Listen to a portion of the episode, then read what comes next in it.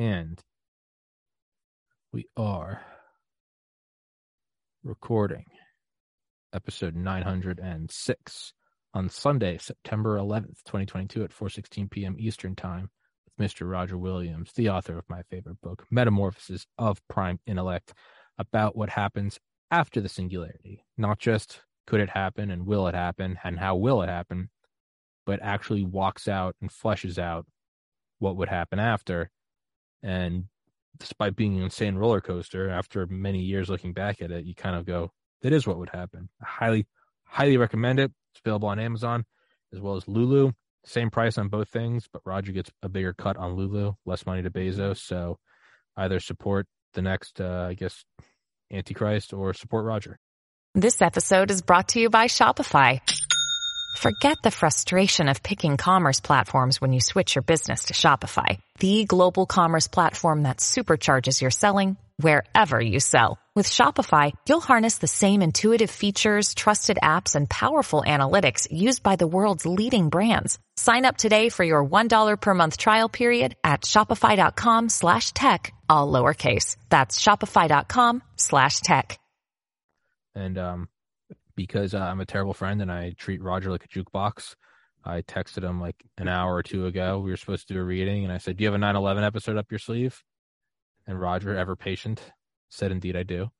And so I was there. You, you, oh, you were there?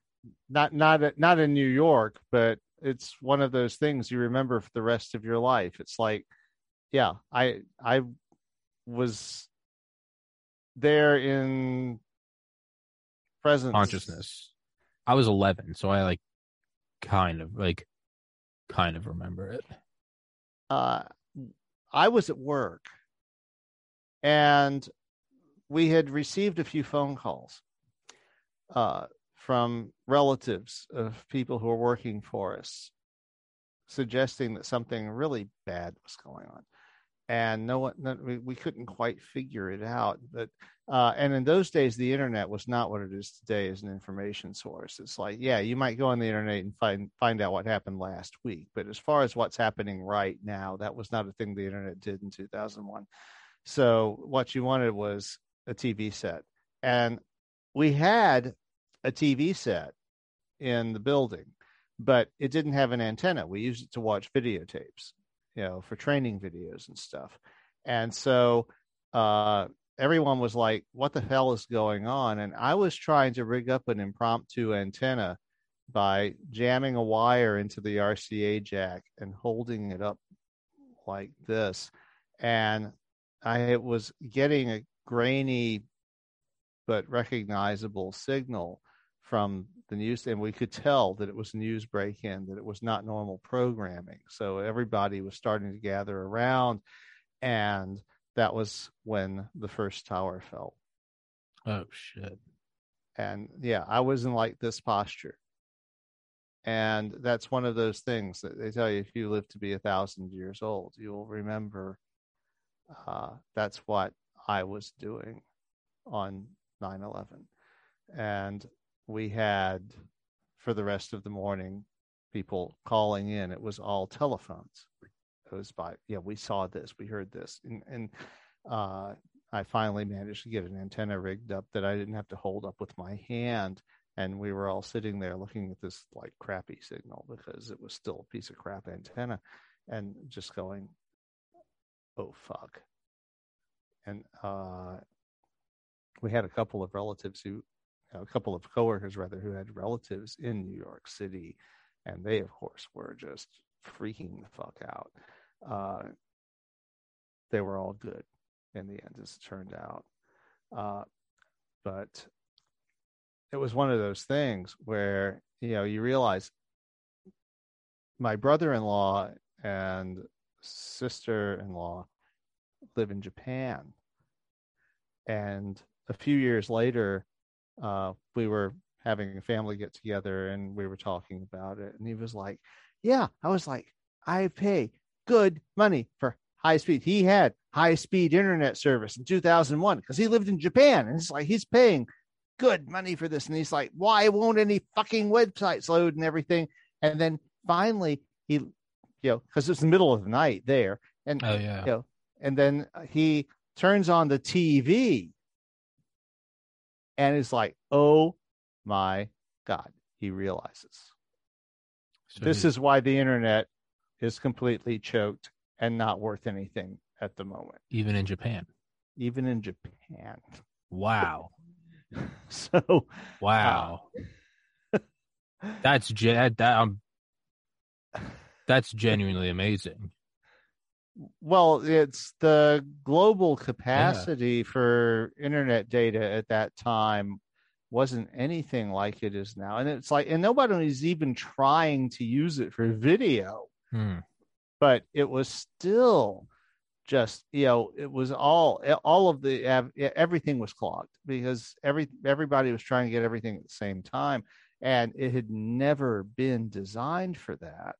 Uh, so you know then it's like this is where broadcast media actually turns out to be a valuable thing uh, because they got through and you could find out what was going on uh, to this day uh, that has been a thing several times uh, on on Air Force One that day. None of the communications were working. They were getting CNN and Fox, and that's actually what Bush was primarily using. Yes. Uh, because broadcast has a broadband, you know, it has a channel that's there no matter what. The problem with the internet is that if too many sources try to transmit data at the same time, it can overwhelm the channels. That's still a thing today.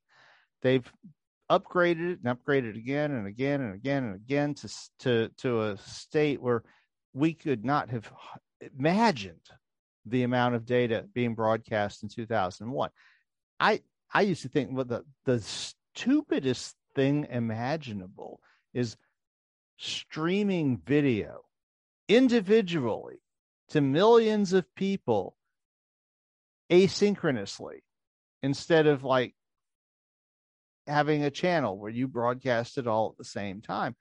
And they've made it mostly work. I mean you know but again if you if you get an extraordinary event or a particular failure or something like that then it all falls apart.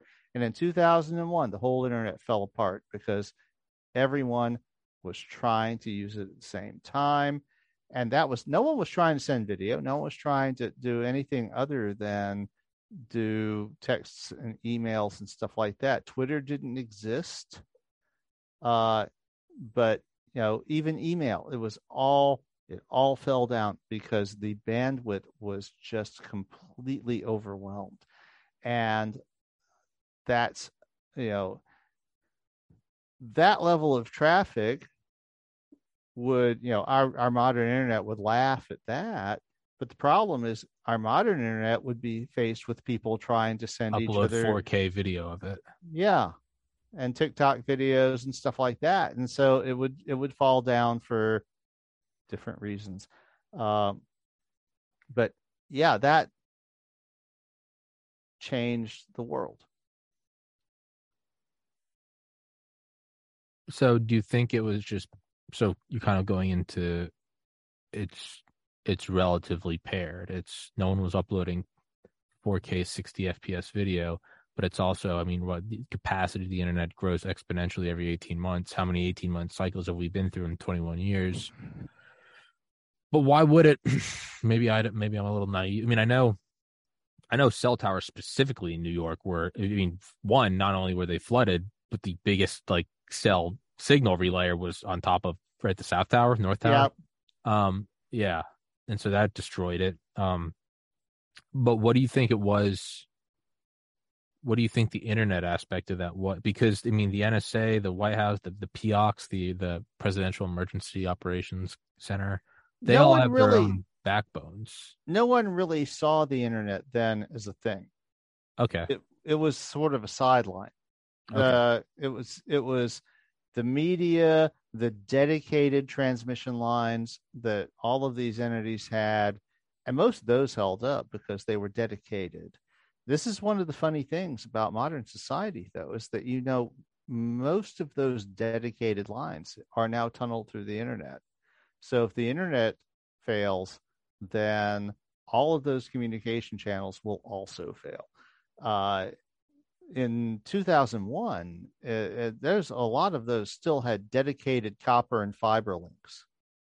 That was just how things were done. And now it's like, oh, it's so much cheaper and more convenient to just do it through the internet.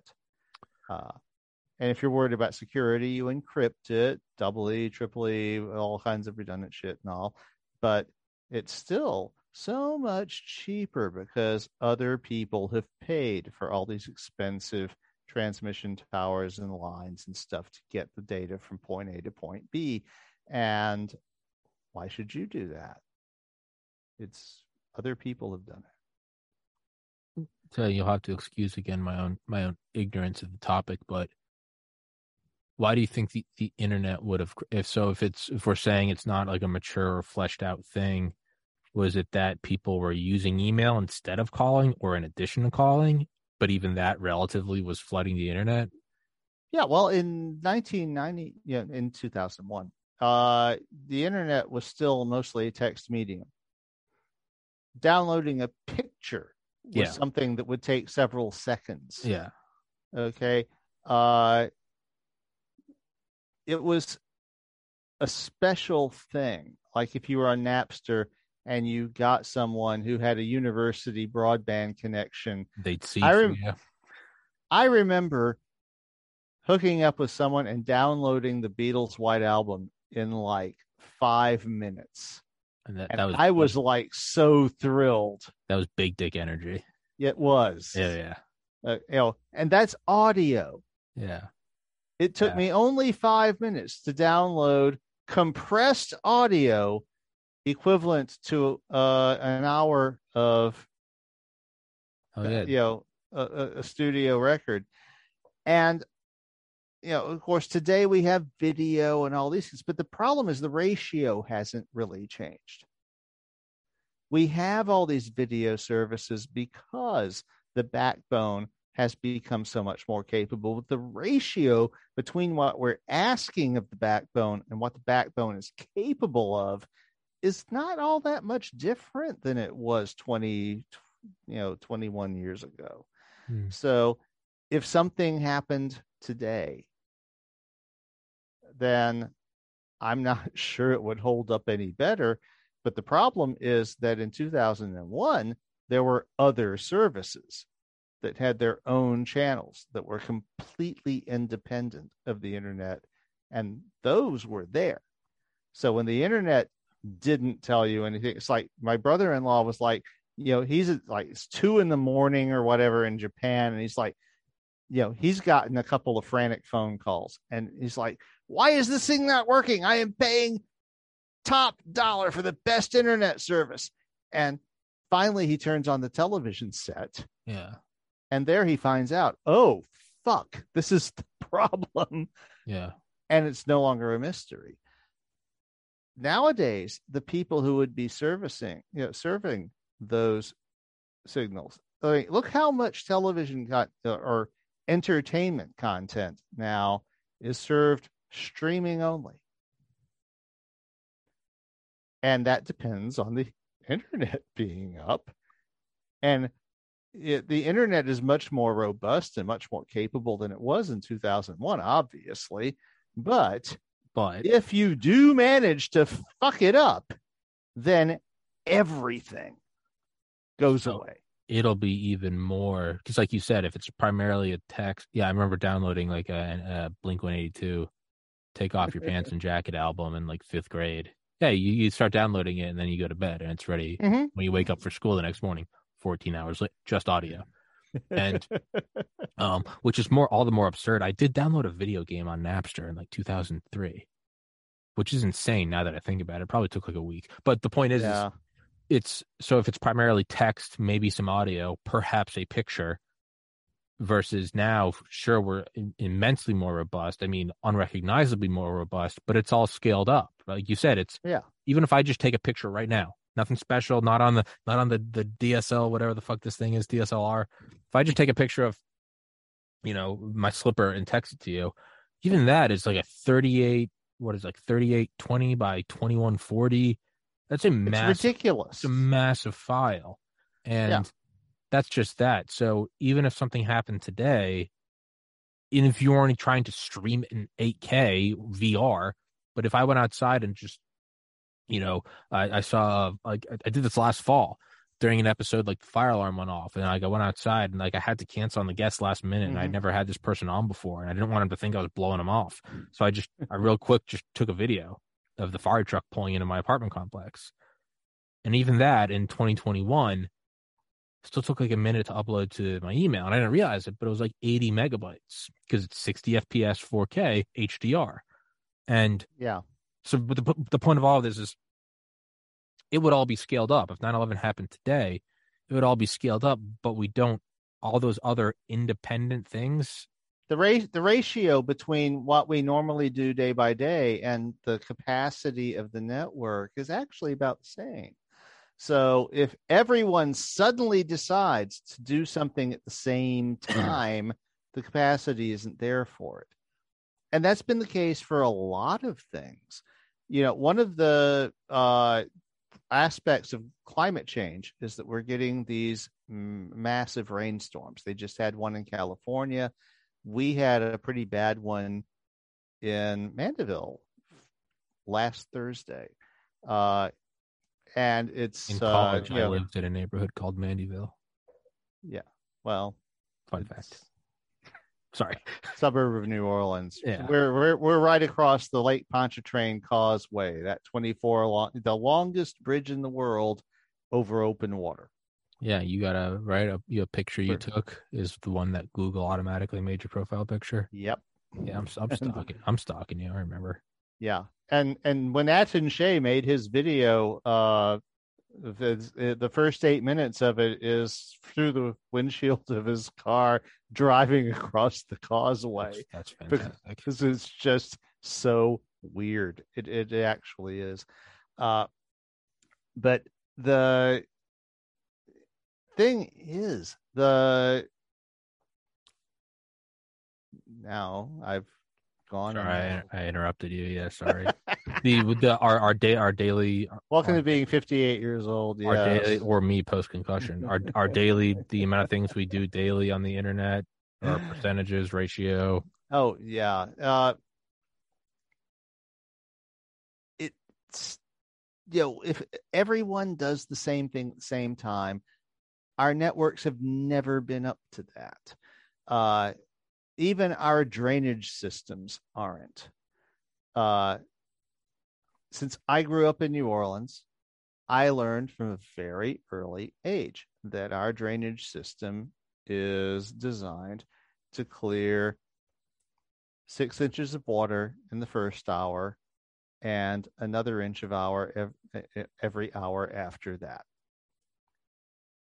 Now, if you get what they call a training thunderstorm system, where which is instead of the line of thunderstorms doing this, okay, and you're under them for a few minutes, they do this.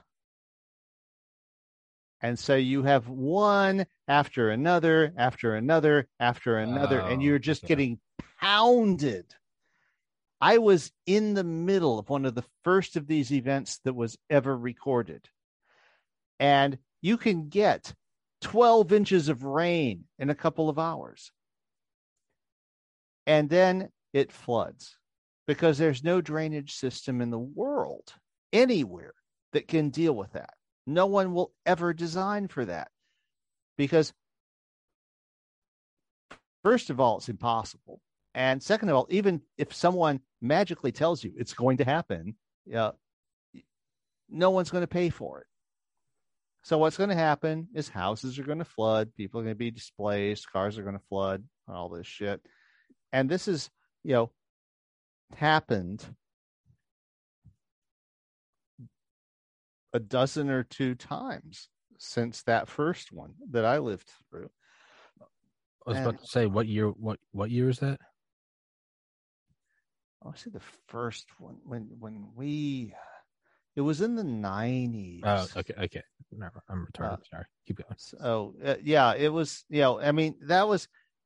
This is a thing that had never been observed before, before the 1990s, and so all drainage design all over the world was based on this idea that yes, you will get an initial pulse, and you have to deal with that, and then you'll have reasonable rainfall after that that you then also have to clear out.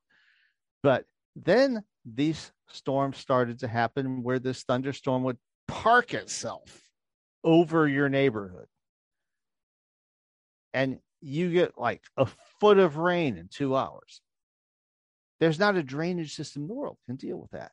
That's basically what happened to the internet on 9 11.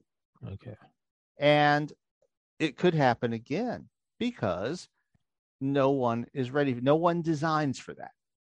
No one designs for that kind of extreme case because no one's going to put the money into it Not- for this yeah, it's thing. not profitable. Yeah, no one expects it to happen. And then when it does happen, everyone throws their hands in the air and goes, oh, fuck. You know, it's like- Military probably has something, but that's for them. Doesn't have to be profitable because it's Yeah. national security. Yeah. Well, th- they might have a dedicated channel or something, but Yeah. the public internet is kind of like drainage. It's like everything goes through it. You know, you don't have, you know, do you think there is such a thing as a private drainage channel? That's a good point. Yeah. So- Yeah. and even the military is increasingly dependent. I mean, the, the internet was invented for the yeah, military. Yeah. ARPA. Yeah. so yes and you know the and and also they're looking at it as no our needs are limit you know our needs are text we're looking at all this video bullshit and they're it's like all we need to do is get through a few hundred bytes for command and control but if the whole thing has been locked up and your packet can't get routed because the router has been overloaded and crashed then it doesn't matter.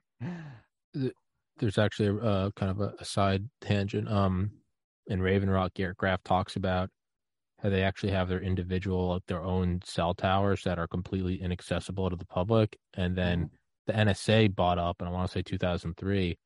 Uh, they kind of like I think they blackmailed the guy, but uh, Qwest, which I guess was uh like an original, like one of the it was floated to be like a, a super fast ISP, and I think the guy was doing some shady Wall Street stuff. So I think it was after the during the first Bush term. I think they went to him and they were because at first they were like, "We're tapping all the internets," and then they saw this one, and the guy was too ambitious, and I I forget what it is. It's in James Bamford's uh, Shadow Factory, but they go into it and they like this thing's not really working. This guy kind of wants an out. He kind of wants to sell it, but he's also like a First Amendment like absolutist. and long story short, the NSA ends up buying it from him for like pennies on the dollar. But they did it specifically to have their own physically separate air gapped air gapped air gapped internet, and I think it's Mhm. primarily on just like the it's like between like DC, Baltimore, New York, Boston, kind of that hub, but they have their own physically separate system. Yeah. Well, and and that's where you need it most because the that's where you have such a high population density that if something like 9/11 happened today, it would it would still clog all the tubes. It would be like everybody go, but on the other hand, uh the media are now depending on the internet to transport their data. So that independent channel that we had in 2001 uh it's going to be crippled too ca- yeah, I wanted to circle back to that. So are we actually worse off now? I mean, you know, to the layman like me, I would immediately look at like the size of the internet, the capacity, and be like, it's ten thousand times stronger. But it's really not because, like we talked about, everything's been scaled because we're up. also using it 10,000 10,000 Yeah, yeah. times So harder But and, and now what we have let die on the vine are those broadcast Mhm. kind of tele- telephone copper wires. Yeah i was talking to one of my coworkers about this a couple of days ago in fact about POTS P- plain old telephone service uh which used to be bulletproof that was the thing is that I remembered it's like a hurricane would hit and everything would go out. The lights would go out, everything would be gone, but the telephone would still work. That's because it was built to be bulletproof. The local office had ton, literally tons of lead acid batteries. The whole thing was made. The signal itself going down the wire was a current signal that was designed to be resistant to interference. So if water got in the line or something like that, Just it would still work. And everything about it was, you know, from the ground up was designed like that. And in the early aughts, when the cable companies started to want to offer telephone service, the regulators were like, well, you have to match the reliability of the Bell system services. And they had a lot of trouble doing that because, as you know, sometimes your cable goes out. And well, if your telephone is piggybacking on your cable, it goes out too. And all these intermediate stations on the cable network needed power. They they were computers. They had all kinds of complex functionality. Another day is here, and you're ready for it. What to wear? Check. Breakfast, lunch, and dinner? Check. Planning for what's next and how to save for it? That's where Bank of America can help. For your financial to-dos, Bank of America has experts ready to help get you closer to your goals. Get started at one of our local financial centers or 24-7 in our mobile banking app. Find a location near you at bankofamerica.com slash talk to us. What would you like the power to do? Mobile banking requires downloading the app and is only available for select devices. Message and data rates may apply. Bank of America and a member FDIC. Of that was true of the POTS service.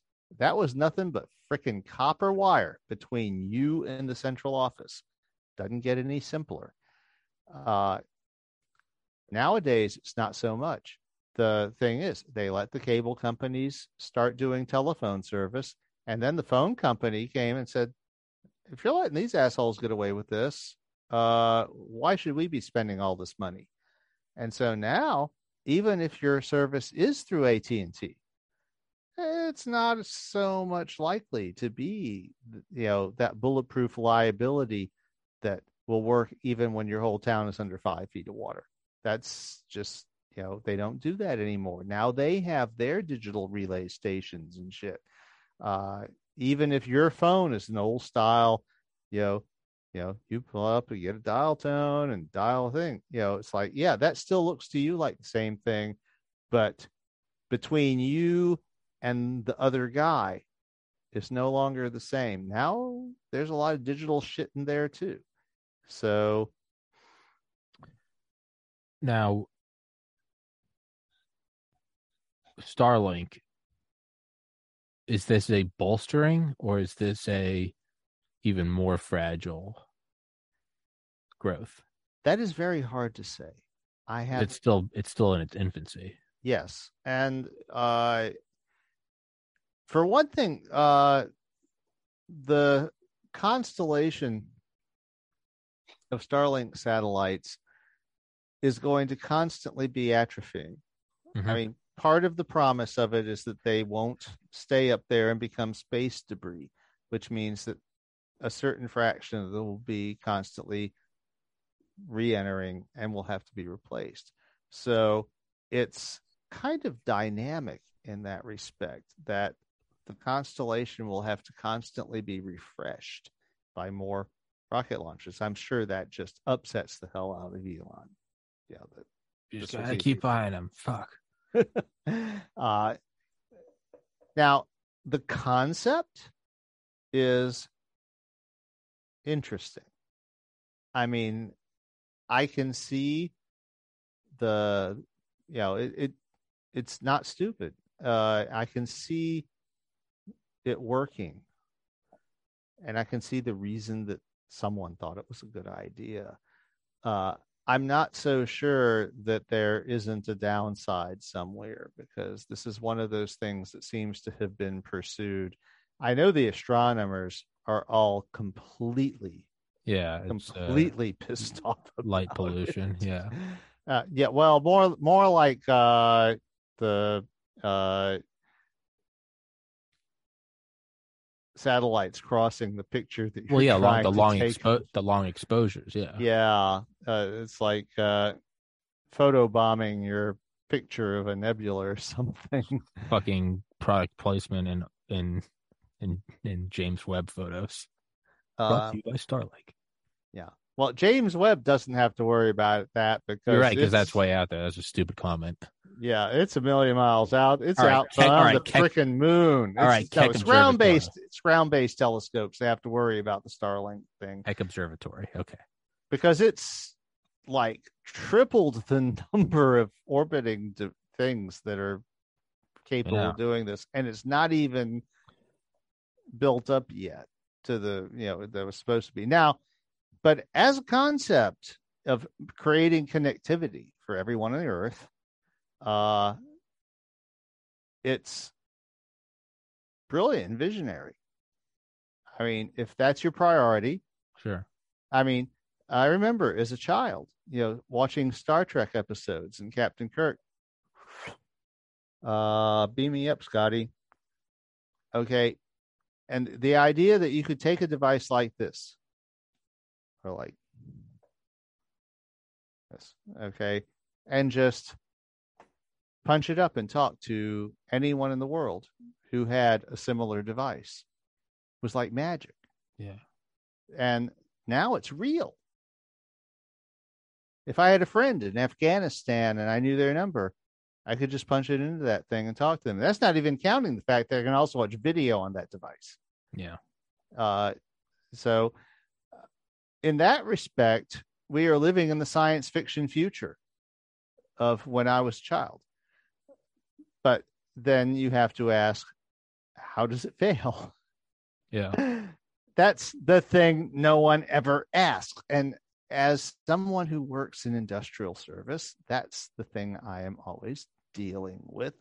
This is why I am sitting here with my feet hurting and kind of, anyways, because I went on a difficult job last Tuesday and ended up overstressing myself because I was at the ass end of what used to be a coal fired power plant, which they are now taking apart. And I did the little happy dance when I saw on the news that they were taking, you know, they were taking this plant off the line. I was never going to have to see this truck scale again.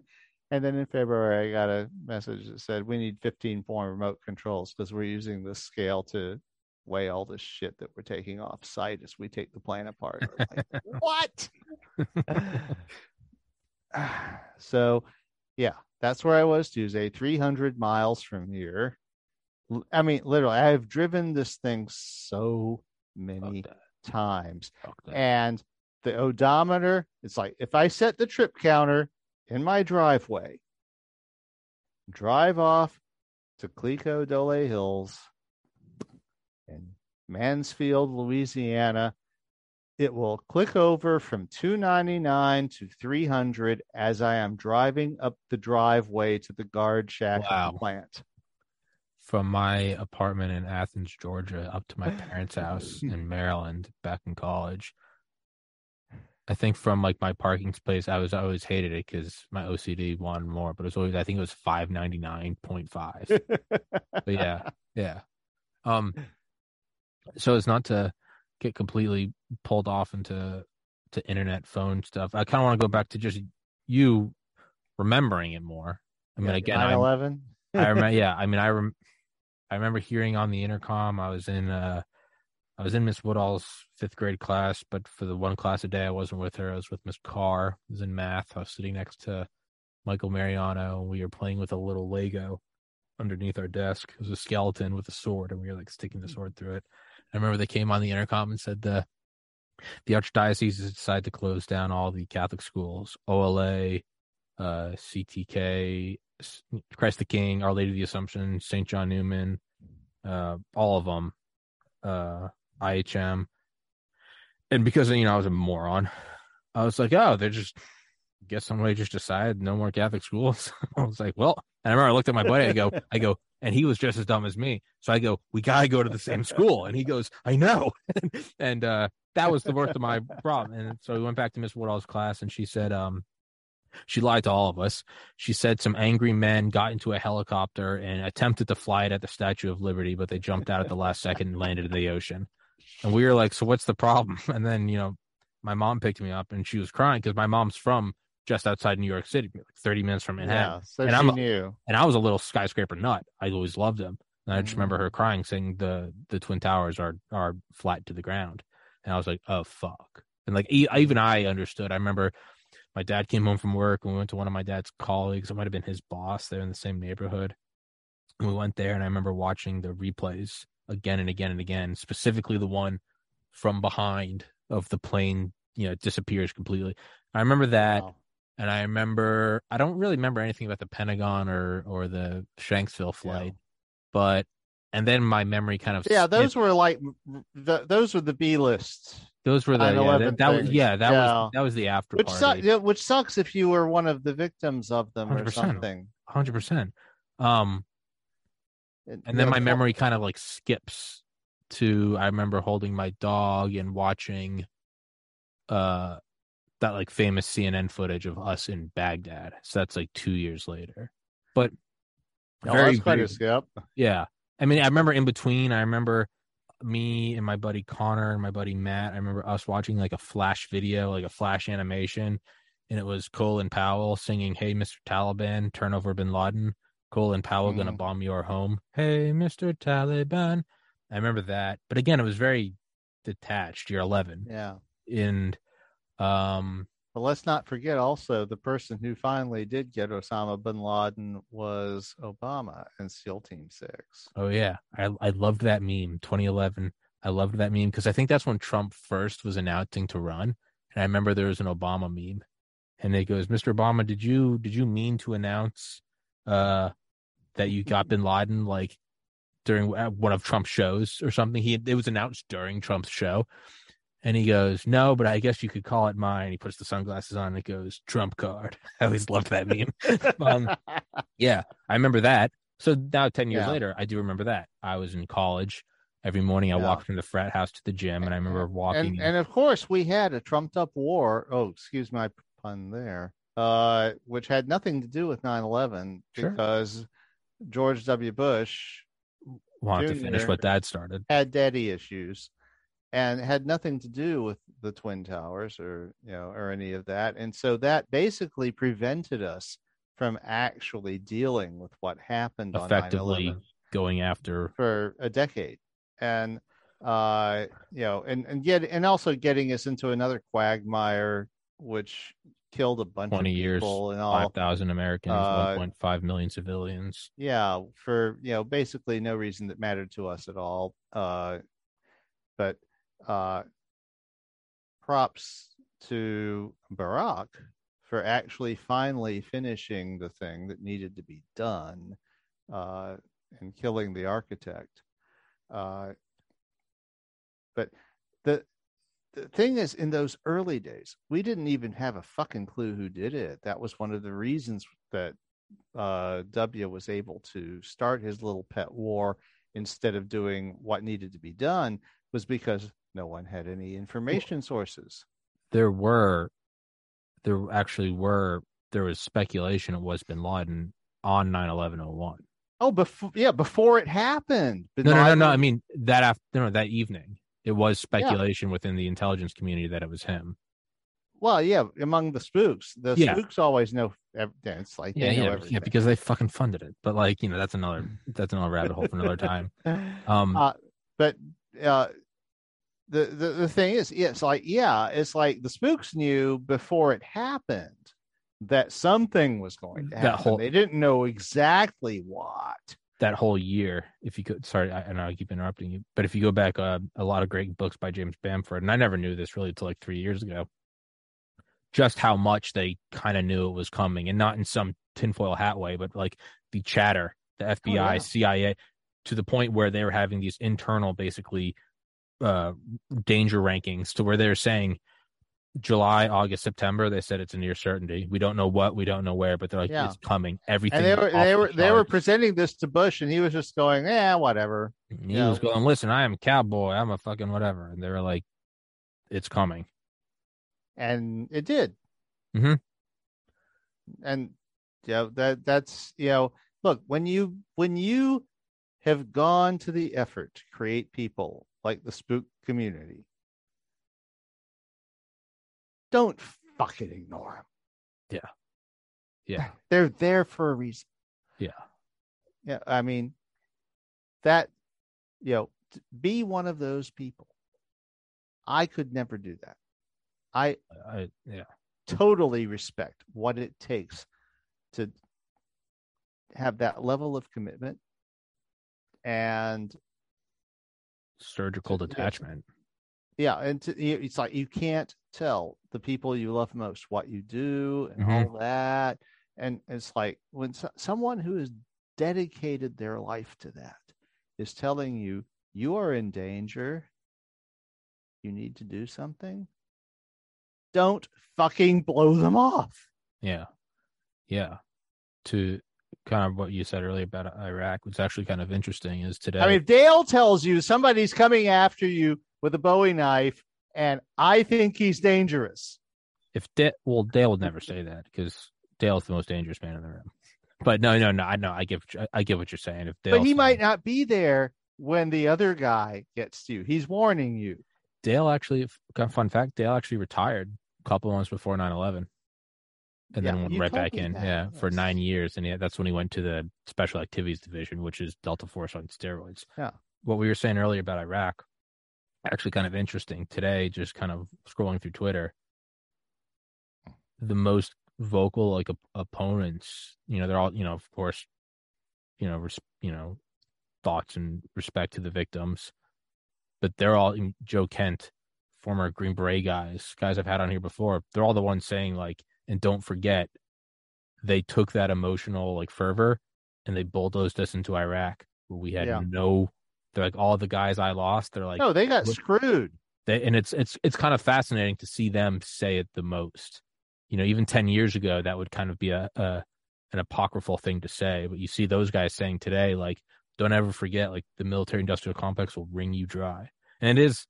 It, I guess it's kind of uh, optimistic to see them saying that, start to diagnose it from within. Well, I don't know if I'd call it optimistic. I would say. Well, well, I mean, as opposed to that sort like- of as, as as opposed to hiding hiding behind the flag and you know how dare you question yeah, people who you think are going to be jingoistic goers along or saying you see them criticizing it more than any which is what that's Yeah. to me is to me that's optimistic that's yeah, I mean, people like me have been you know criticizing this for a long time. Sure. but that's people like me. It's like no one's ever going to mistake me for one of these people, and uh, I'm never going to have a security clearance because Well, I'm who I am. well Uh, the most yeah. valuable criticism is the one we have for ourselves because that's like the realist you're like oh this person has become aware yeah, but if those, yeah, kinda you're right. If those guys are starting to criticize it, i think it's good it's it's good you ex- i expect you to criticize it i expect david vine the author i've had on here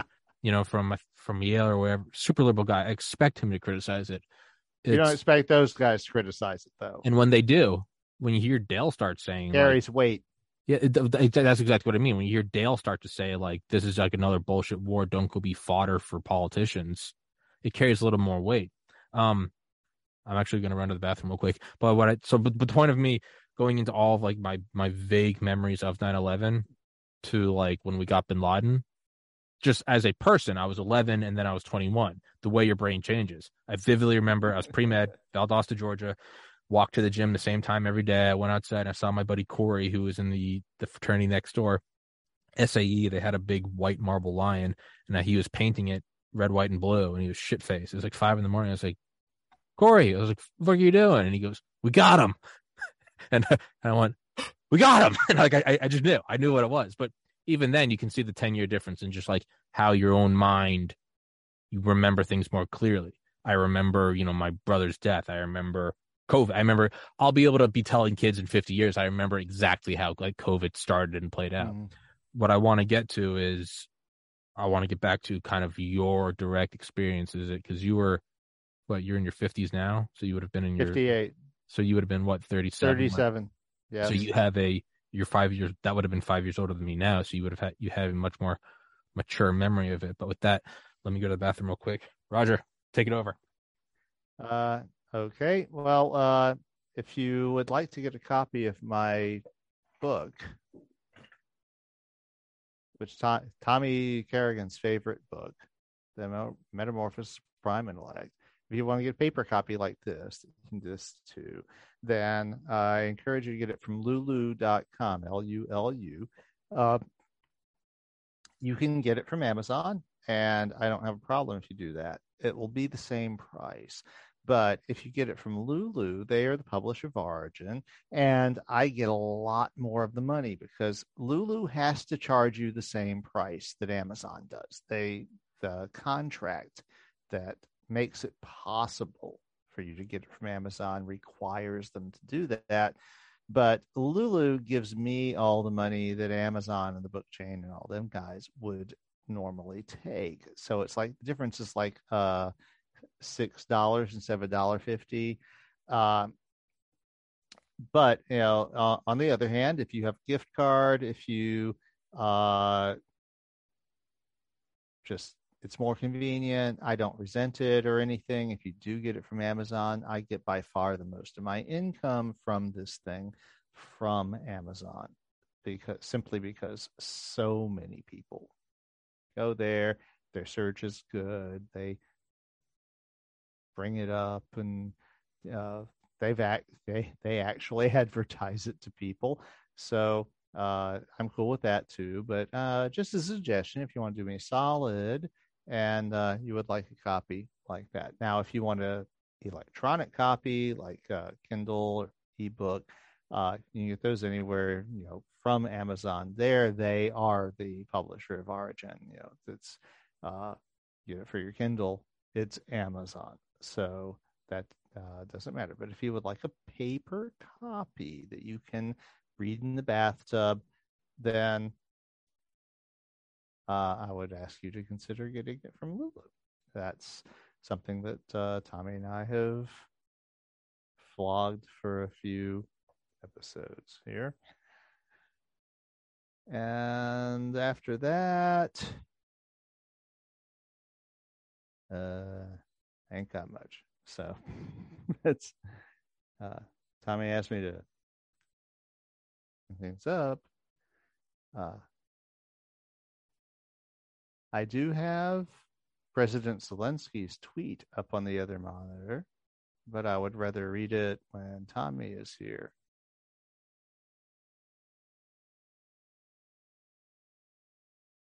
So, oh, and I have a dram, a fine Ukrainian vodka. And the reason I have a small bottle like this is that if it was a fifth, I would do something stupid.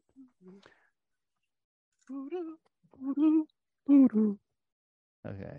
So, oh, I just got finished showing your viewers my dram of fine Ukrainian vodka here. Ooh, what is it? Core? Core. And uh, if I had a fifth, uh, it would probably lead to me doing something stupid. So, Listen, Tom, I gotta be honest with you. I was involved with 9 11. I gotta come clean. Haven't been sleeping well. Like, Yeah. Roger. so oh, since you're back, you know, uh, one thing I mentioned, I have Yeah. President Zelensky's. I was, about, I was, you read my mind. I was about to say on that note, what's Zelensky's tweet? Today, we pay tribute to the victims of 9 11. It is one of the most tragic days in the history of America and the world. Facing missile attacks daily, Ukraine knows well what terrorism is and sincerely sympathizes with the American people. Terrorism is an evil that has no place in the modern world. Fucking right, dude. I think that was very classy. I think This- it is. In the middle of a war, Absolutely. I mean, which at the Me- moment they're winning. yeah, death. Yeah. Was it the cursive effect? Cursin, Cursin, Kirsten, yeah, Cursin? or Yeah. something like that. Yeah, yeah. No, they uh, the Russians basically abandoned Kherson Oblast today, and uh, apparently their uh, people are running for their lives and abandoning their weapons, and uh, it, it's turning into a total clusterfuck for the Russians. fuck around and find out.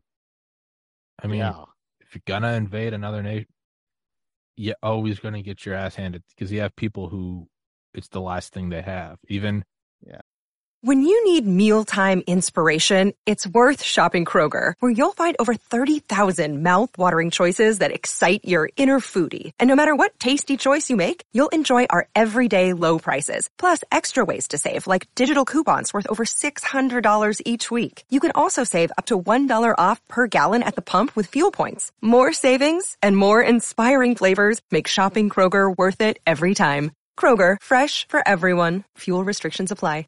Even the jihadists in, in Afghanistan and Iraq. Well, I think the mistake that Vladimir made is Vladimir. that the last time this happened, it was the Russians defending themselves from uh, genocidal invaders, and they were defending their homes, and not they had nothing back. to lose.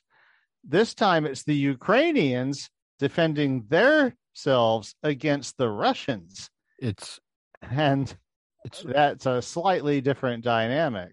it's like what I call older brother strength. I will Ah. I will always kick the shit out of my younger brother. He's tall he's taller than me. And he could he honestly he could put on more muscle than me. But I will always dig deep and kick the shit out of him because I can't lose my little brother. I'll fucking kill myself. And the same goes for my older brother. Right? There is something where it's like invading is always going to create a resistance that is not Mhm. just even if it's not let's just uh, even They thought Russia- it would be a curb stomp. That well, they, let- they thought the they would take care of it in three days. It would be a curb stomp, and it would be done. And let's look at someone who deserved to be invaded nazi germany they still fought viciously because right or wrong even though they deserve to be invaded there's always this there's always like a, a, a native connection that's just going to conjure up a a rabid resistance justified or not even if you're Mhm. nazi germany yeah, if you're on someone else's Imperial what they think is their home, their Yeah. home, yeah then you're you got an uphill battle doing anything. yeah so i mean and that's not new so it's kind of like fuck around and find out Mhm. Um, but to kind of to pivot back to you with the and that and again, this is 9-11. This was we were attacked on our Perfect. home, and and and the United States had. I, it's like, have we ever even experienced that before? Pearl, Har- Pearl Harbor, it was six decades. But prior. Pearl Harbor was a territory. It wasn't even Yeah, you're right. territorial United States. You're and- right, and and and Hawaii is just so far away. You're kind of like, yeah, I mean, it's Yeah. it's, like it's it, was, of a, it was important because the fleet was there, but Yeah. it wasn't like it was part of America in the like way that New LA. York, for God's sakes, yeah. is. or if they had bombed like uh, the fleet in like San Diego, that would have been Yeah. different. That's a good point. Um, but to kind of pivot back to you being 37, so towers come down, Pentagon, Shanksville. What else? Again, my memory. My dad traveled a lot, so my memory kind of cut off that night where I was. I was scared. I was like, they're gonna try it again tomorrow when like the airports reopen. My dad was like, no, they're not, and like Yeah. they didn't. Oh, and well, they shut down air travel, and I know people who had to rent cars and drive halfway across the country to get home because air travel wasn't available. Uh, and it was, you know, that was one of the things that drove it home to everyone how serious that was when they when they shut all the flights down. Yeah, No, nothing like that had ever happened before. Yeah, and it was you know being middle aged i had you know i was like i grew up taking for granted that things worked a certain way and was like they did what? It was wasn't it the director of the FAA's first day? It, I think it was. It yeah was i think it first day, been yeah and he had to cut off. He had to do something that had never been done yeah but it wasn't his decision the the decision came from for Cheney. Yeah, from Cheney. Yeah, it was very high up.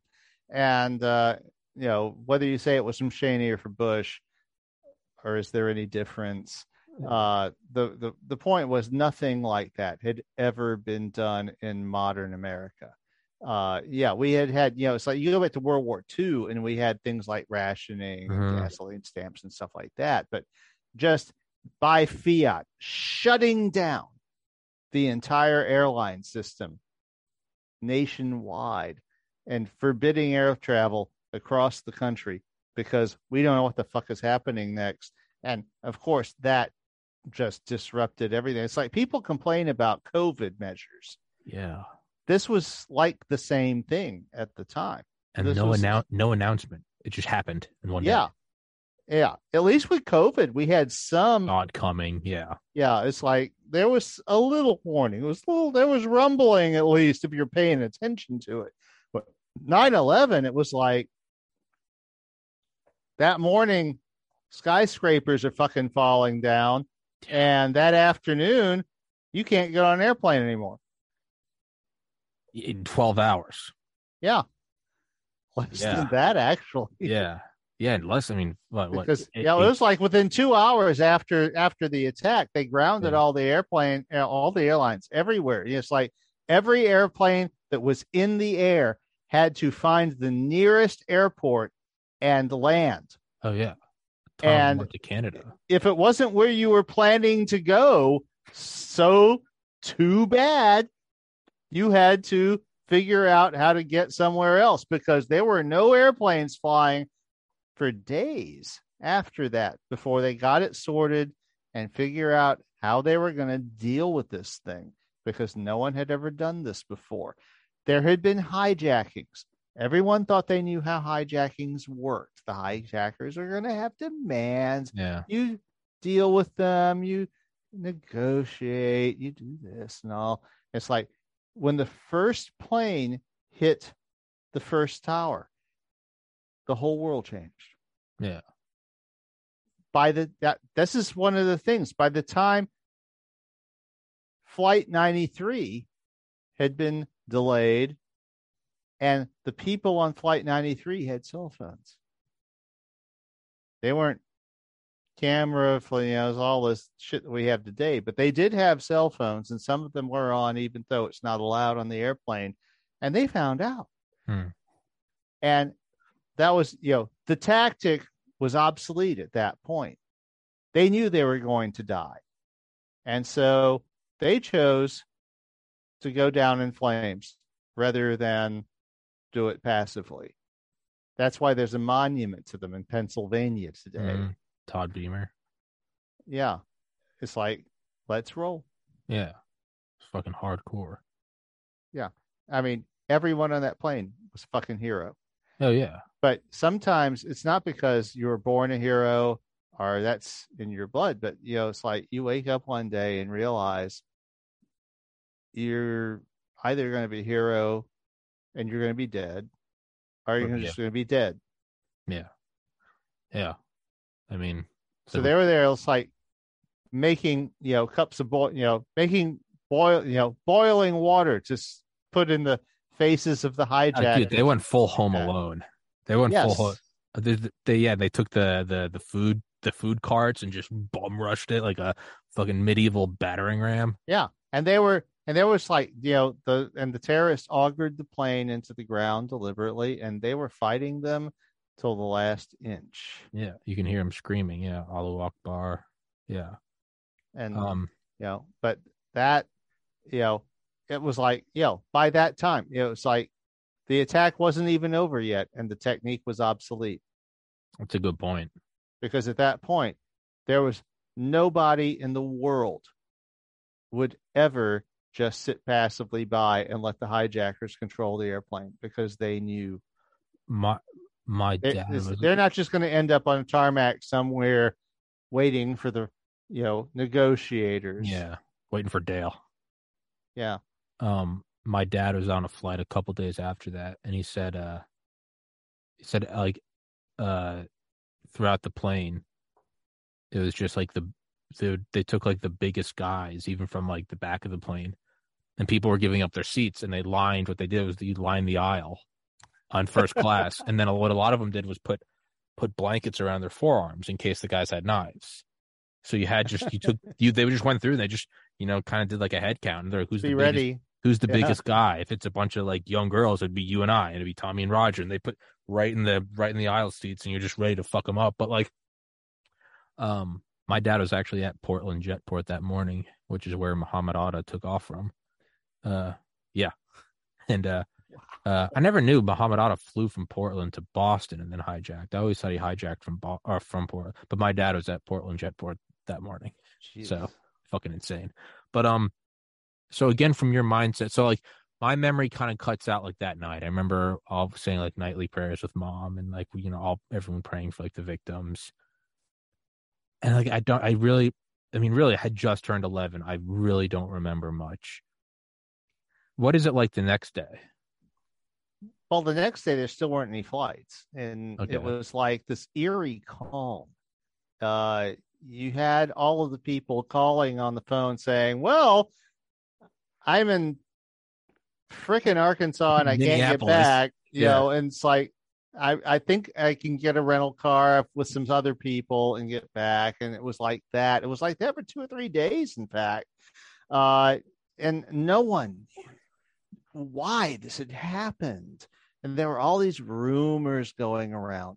Uh, I don't think it was for you know maybe a couple of weeks before we started to get the sense that it was the uh, these Islamists, you know, with you know Bin Laden and all. Uh, in in fact, it was longer than that before we heard Bin Laden, but we heard it was like, well, there were Islamic terrorists and they hate our way of life. They Mhm. hate, uh, you know, well, that's the That's the narrative. U.S. cast on it. Yeah, But yeah. uh, what they actually hated was the fact that we were economically controlling their interests because it's always about money, isn't it?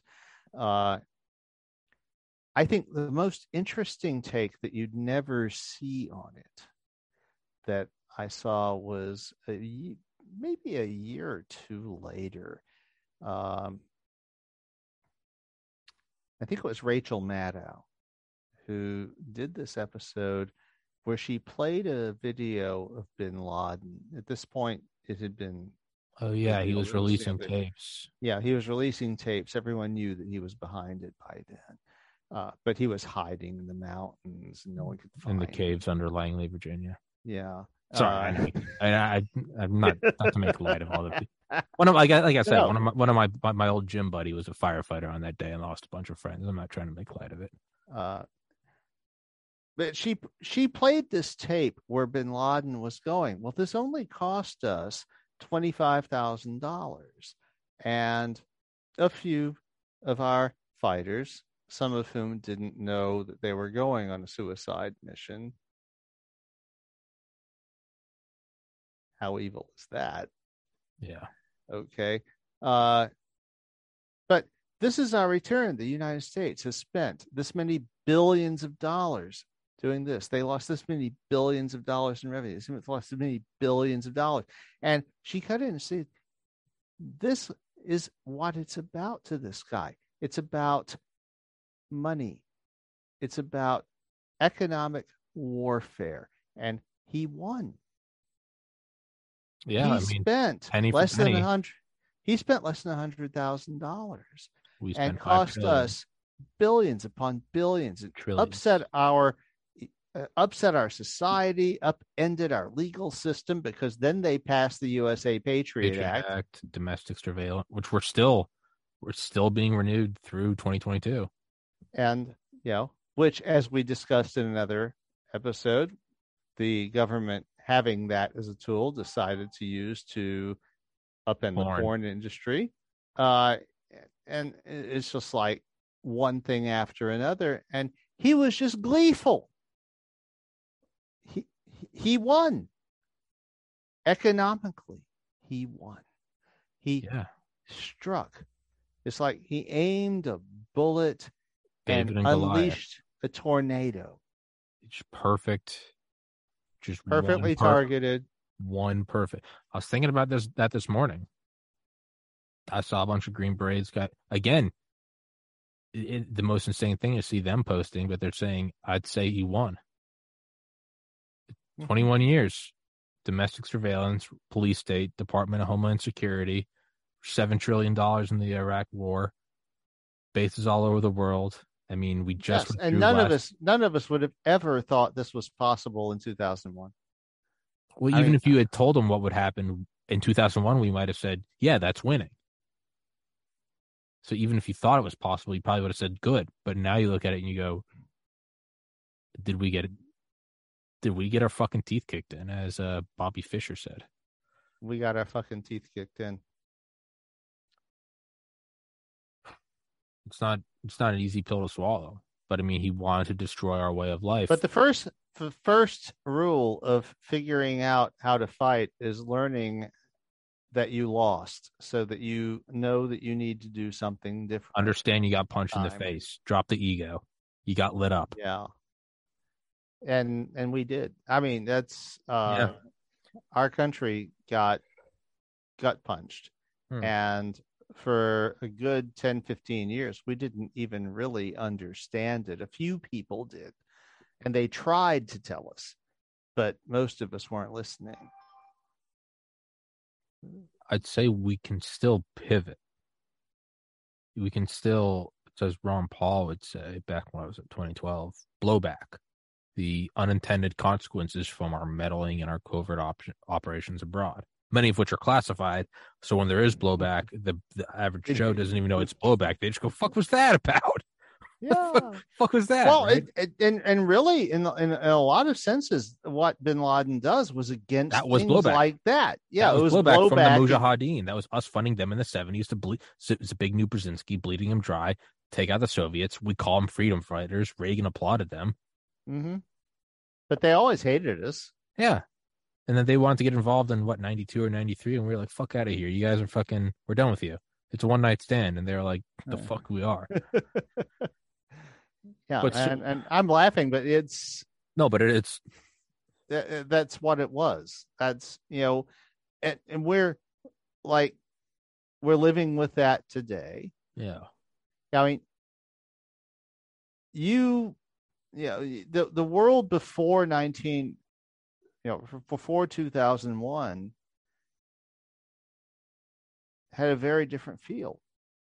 And it's very strange to even be trying to remember it because the you know everything was about oh the clintons and her emails and yeah.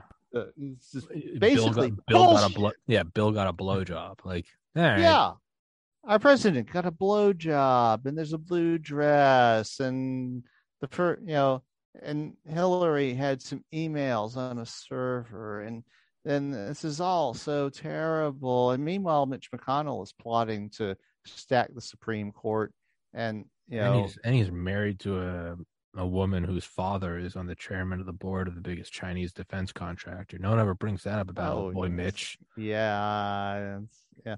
Uh, and and then this happened, and partially it gave cover to those assholes like Moscow Mitch. Oh, did I say that? Yeah. I, I would I would say a little more Beijing. Regardless. And that turtle. Yeah, and uh it gave these assholes cover to do a lot of damage domestically because we were looking at stuff overseas that actually wasn't as important as we thought it was because these were just a bunch of individual assholes. And it's like, we didn't need the US military to take these assholes out. What we needed was SEAL Team Six and a few CIA guys. A couple Dales. Find, yeah, a couple of Dales. Find them, use night vision. Yeah. Put bullets in their brains, come home. No nation building. Call it good. yeah. yeah yeah, that's what should have happened. You know, instead, we went and fucked up our entire position in the, the world. world. Yeah. And it will, if we can ever make it right, if we can ever get back to where we were in 2000, where we were just fucking respected. No one took it for granted that the United States was, you know, it's like the US tells you, look, a thing needs to happen. Oh, well, Yeah. for the most part, Yeah. would ha- we've lost that. We No, threw that the fuck away. It's and yeah, it's it's we're a generation at least away from getting that back if we ever will yeah. and uh it's been my whole life it's you know that part of the story before you were born I had another great disappointment because I grew up being born in 1964.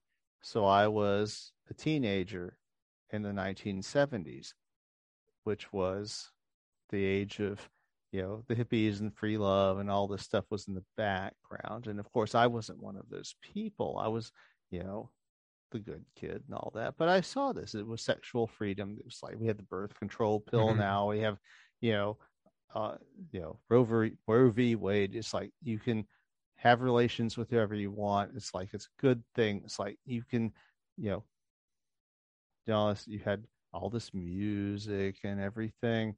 And just as I came of age to enjoy all this, we elected Ronald Reagan. Yeah, we shifted. It didn't just shift, it was full reverse squared. And apparently, a lot of the people who had been in that movement just got tired of it and decided to sell out. And it's like, no, we want to, you know, have A lot of salary. Yeah. Yeah. You want some stability and all that, which is Yeah. fine. But Yeah. but it all started to roll backward. We were gonna, you know, I I left a post. I left a post on Usenet in the late nineties. I said, you know, it's like when I was in my teens, we were going to solve poverty. You know, we were going to go to the moon. We were colonize space. We were going to make sure the races got together. We were going to, you know, solve all these problems once and for all that we had always known were problems. And then in 1980, we decided, no, we're not. Isn't that what uh Hunter S. Thompson said? If you look at Yeah, the- you see this wave if you at coming. Hollywood Hills, you can see where the wave of the '60s reached its And apex and then then- withdrew. It just Such a great analogy. and yeah, and, and and he was there ten years before me, but he saw it in 1970. I saw it in 1980. And it was disappointing. It was like I I was I think I want to say 25 years old before I voted for a politician who actually won their election. So it's eight, 89, right? 64, 89. Uh, yeah, it was mid been- eighties. I, yeah, I think I think I voted for a representative in the mid eighties who won her post, but it was, you know, I cast my first vote for president to reelect Jimmy Carter. Well, that went eight- well. That was 80, right? hmm That went well. and it's, I- it's it's it's like I understand. I disagree with people. Sure. They disagree with me. Now, but the world that has been built since I was that age is not at all the world anyone should want to live in. That there's so much wrong, and I, I've done. I, I voted in every fucking election that I have been eligible for since I was 18 years old, and it's disheartening to see that so many other people are basically deluded by propaganda. And the Supreme Court has held up that rich people can spend as much money as they want on propaganda because it's speech. Yeah, money, speech, corporations are people. I mean, that's the death of our nation. 100%. The founding fathers are spinning in their graves so fast we could tap them to make power. We I mean, we could we could we could heat Germany this winter. yes, it, it, it's like this isn't at all the country that these men tried to make. Now, we were aspiring. It's in, in, in the United States, it's always been very flawed. Sure. I mean, slavery, anyone? yeah. I mean, dude, women couldn't vote till what after was it after World War One? Like, yeah. But we try. Sure. The whole point is that we try. And the last 10 years or so, what we've been doing is going backward. I mean, it has looked disturbingly what happened in Weimar Germany before the yeah. Nazis came to power. And uh, it's It looks like we're teeing it up for a like a demagogue. Yeah. It's either Trump V two or it's someone who's gonna make us wish for Trump. I don't think it's going to be Trump I don't know because he's too old and he's too tainted. I think he likes his position now of pe- like Republicans at least go and they they want the the the Trump uh, endorsement. I think Yeah, he they- I think he likes that kingmaker status. I've thought about this a lot. I think he likes because right Tim Dillon said it best. Tim Dillon hates Trump. He goes Trump could he goes in 50 years, you know, right now it's too close in the rearview mirror. In 50 years it could just be brushed over as well he was doing good and then covid took him out and he's not wrong like that's probably how it will be like once it all fades away he's like and trump might want that's going out after you win the super bowl and then all right whatever then that's that's a that's a, a very generous view of him but Trump himself will never accept that. no no no no no no no His I- ego is way too big. Oh exactly but i think he likes where he is now because No, he, he doesn't. He wants to be president again, you think so forever, for life. Well, no, I think no, I think he wants to be dictator of the world. I don't, I don't question, I don't question that. Yes. he wants to be dictator of the world. But Well, think, being dictator of the U.S. means being dictator of the world. well, I'm not wrong. We have the biggest military, not of- wrong. you know, the next 10 countries down combined. But let's say So if you're dictator of the U.S., then you are a dictator of the world. so let's so- say he he examines it, knows deep down that he won't win. I think that he, I think I think now I'm with you. I think he wants to win. I think you think he I think that he thinks he's probably entitled to it. I think he Mhm. probably also knows he can't win. And I No. think that he I don't think he does know that. really I think I think he lives in a bubble of reality where he has convinced himself that he is entitled to it and that might be if, right. and that if he doesn't win it then it means it's all It was, corrupt. it was rigged, yeah. Yeah, it's rigged and so he will never accept that he is not president. Now, if we keep going down this seemingly, you know, circling the Weimar drain, do you think there's a good bumper sticker? But Yes. Circling the Weimar drain, that's going to be the first song on my new solo album, Young Young Tommy, um, DJ Misinfo. Do you think that are we are we then teeing it up for for him or someone like him to legitimate to to to win to ge- genuinely win an election? And that doesn't make it right but are we teeing it up so as the animal is getting cornered. The United States is realizing that we aren't respected. It's not, you know, the glorious land. Are we reaching a point where we're going to lash out and tee up a total fascist dictator and not only not not have them steal it, but have us democratically vote them in? And that doesn't make it any. If anything, that makes it worse. Well, fascism doesn't get in because of great national causes.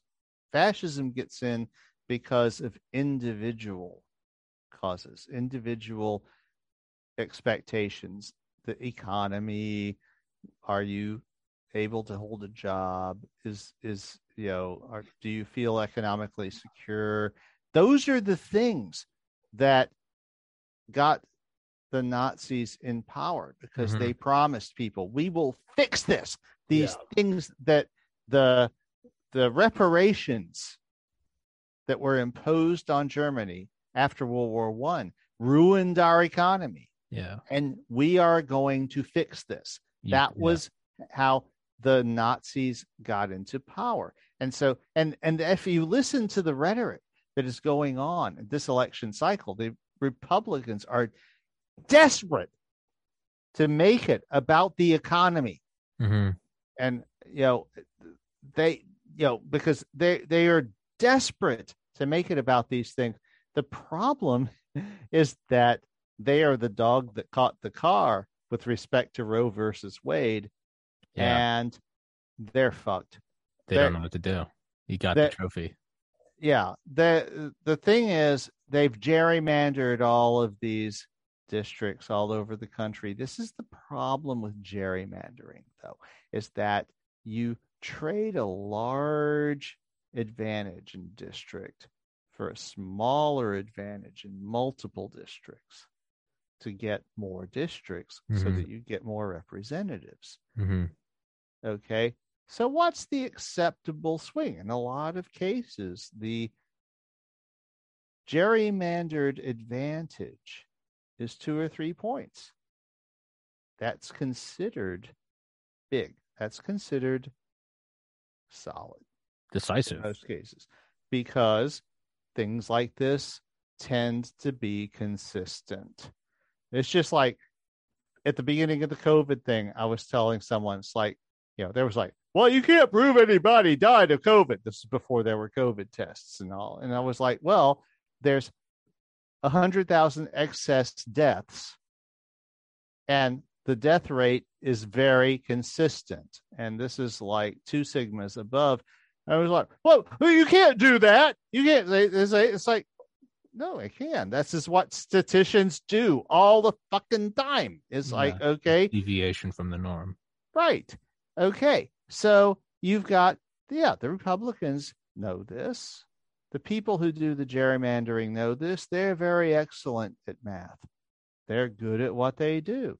They've been planning for years. It's like we can take instead of having four districts out of eight, we can have seven. Put all the Democrats in the other district by gerrymandering. Now, that means instead of having a six point advantage in all of these districts, we'll have a 1.5 point advantage. But the problem is then what happens is all of these women register to vote as they've been doing all over the country, especially in states that are red and have these attorneys general and legislatures that are passing all of these dumb shit laws about abortion. And so, so you get a six point swing. Mm. Now, that gerrymandering you did all of a sudden bites you in the ass because now instead of having 11 districts you lose them all yeah I, I and you know me i'm i'm no biden fan but i actually do think that it's a big brain move i think the reason he didn't maybe i'm giving him too much credit but i do think I do think they. Oh, that speech was about rousing. No, oh no, I'm not talking about the speech. No, I don't give a fuck about that. It's a fucking speech. I'm talking about uh, not codifying Roe v. Wade. Let him pass it, and galvanize your own base. I tactically, it's brilliant. I think that's what it was. Well, they you- don't have the votes to codify it yet in Congress. Sure, but the They're like, why- Give us the votes in 20 in the well, midterms and then we'll codify. it." regardless, yeah, it does seem like a kind of let it let the levees fail. Hmm. Tactically, I think it, if it wins you the seats, I mean, just in the just remove all attachment to our own political views. Just look at it as like a like a, like a Kissinger, just psychopathic viewing the chessboard. It is a path to victory. Oh, yes. I'm not condoning or opposing it. I'm just it's what it is. I'm not even looking at it psychopathically. I'm I'm cackling. Yeah, no, I'm no. Like going, oh yes, this is the thing that's going to probably happen. I think uh, that's what it is. They fucked up. The Republican Party this year is the dog that caught the car, and it doesn't know what the fuck to do with the tire it bit. It's And- like I Yeah. think the second Super Bowl the Patriots lost. I forget who the fuck they were playing, but the other team was on the one yard line. There's only so many seconds left. And they, you know, they snap, and then all the Patriots just stood up and they let the other team run in for the touchdown. And everyone was kind of looking at like the fu- but the idea was Bill Belichick, the head coach, was like, the game is still winnable. What I need is time. So he let the other team go take it. Ended up not working, but had it worked, it would have been a brilliant tactical play. but if it works and you let him go, because what it did is he ended up giving himself a lot Yeah. more time. Ended up not working out. I think that's what it is. is I think that if you see them kind of, they're going for this. This the dog is going for the steak. They've been going after for decades. They aroused a sleeping giant. yeah, and it's if it wins you the fucking election, I mean it. Then it's not. If it sounds stupid but it works, it's not stupid. And you know, I'm not. I'm not. That's not the fucking way I lean. I'm just looking at it re- detached. They they've been they've been hanging this carrot in front of the religious right for 40 years. yeah, come, let, come with us. And, Yeah, like- and they finally let them have the carrot. Well, now they got what they wanted. The law has been overturned. Uh, states everywhere are passing these increasingly sadistic laws, basically denying gynecological services to women under all kinds of life and death situations. And there's news articles about it all over the place. And the state legislators, state legislators seem to be like a particularly cruel and stupid group of people in general. And they're just like doubling, tripling, quadrupling down. It's like, no, we've been told our entire political lives. This is what we have to do is make sure that women have to bear children or die trying. That's their attitude. And well, women are starting, uh, you know, it's like all of these young women, older women who have taken it for granted their entire lives, they're men who are like, what the fuck? Are all looking at this like th- th- they're horrified. And this is in the middle of this midterm election, you know, just far enough in front that everyone will still remember it when the Mhm. election occurs. And the pundits, the pollsters, nobody is able to process the sea change that this represents. That this is a fundamental shift Sure. in the electorate. And I I am, you know, it's not a matter of optimism or pessimism. My calculation uh, looking at the map is that there will be a blue wave this season because the Republicans have painted themselves into a corner that the Supreme Court has then thrown the rest of the paint over their face. And uh, I don't see how they get out of it. And I mean, I don't even see how the gerrymandering and the voter restrictions and all the other shit these idiot fucking assholes have been doing will even save them. It won't be enough.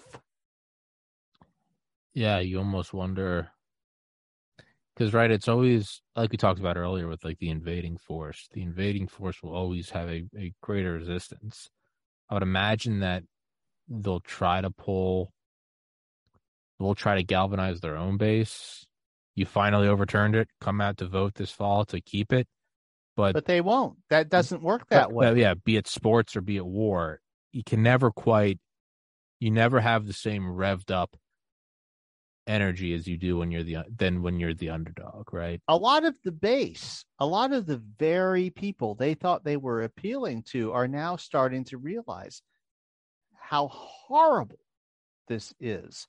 Teenagers, children being forced to carry the babies of their rapists. Mm. That is try tell me there is a more powerful ad than that. Yeah, I know. That's some that's some fucking shit out of Revelations.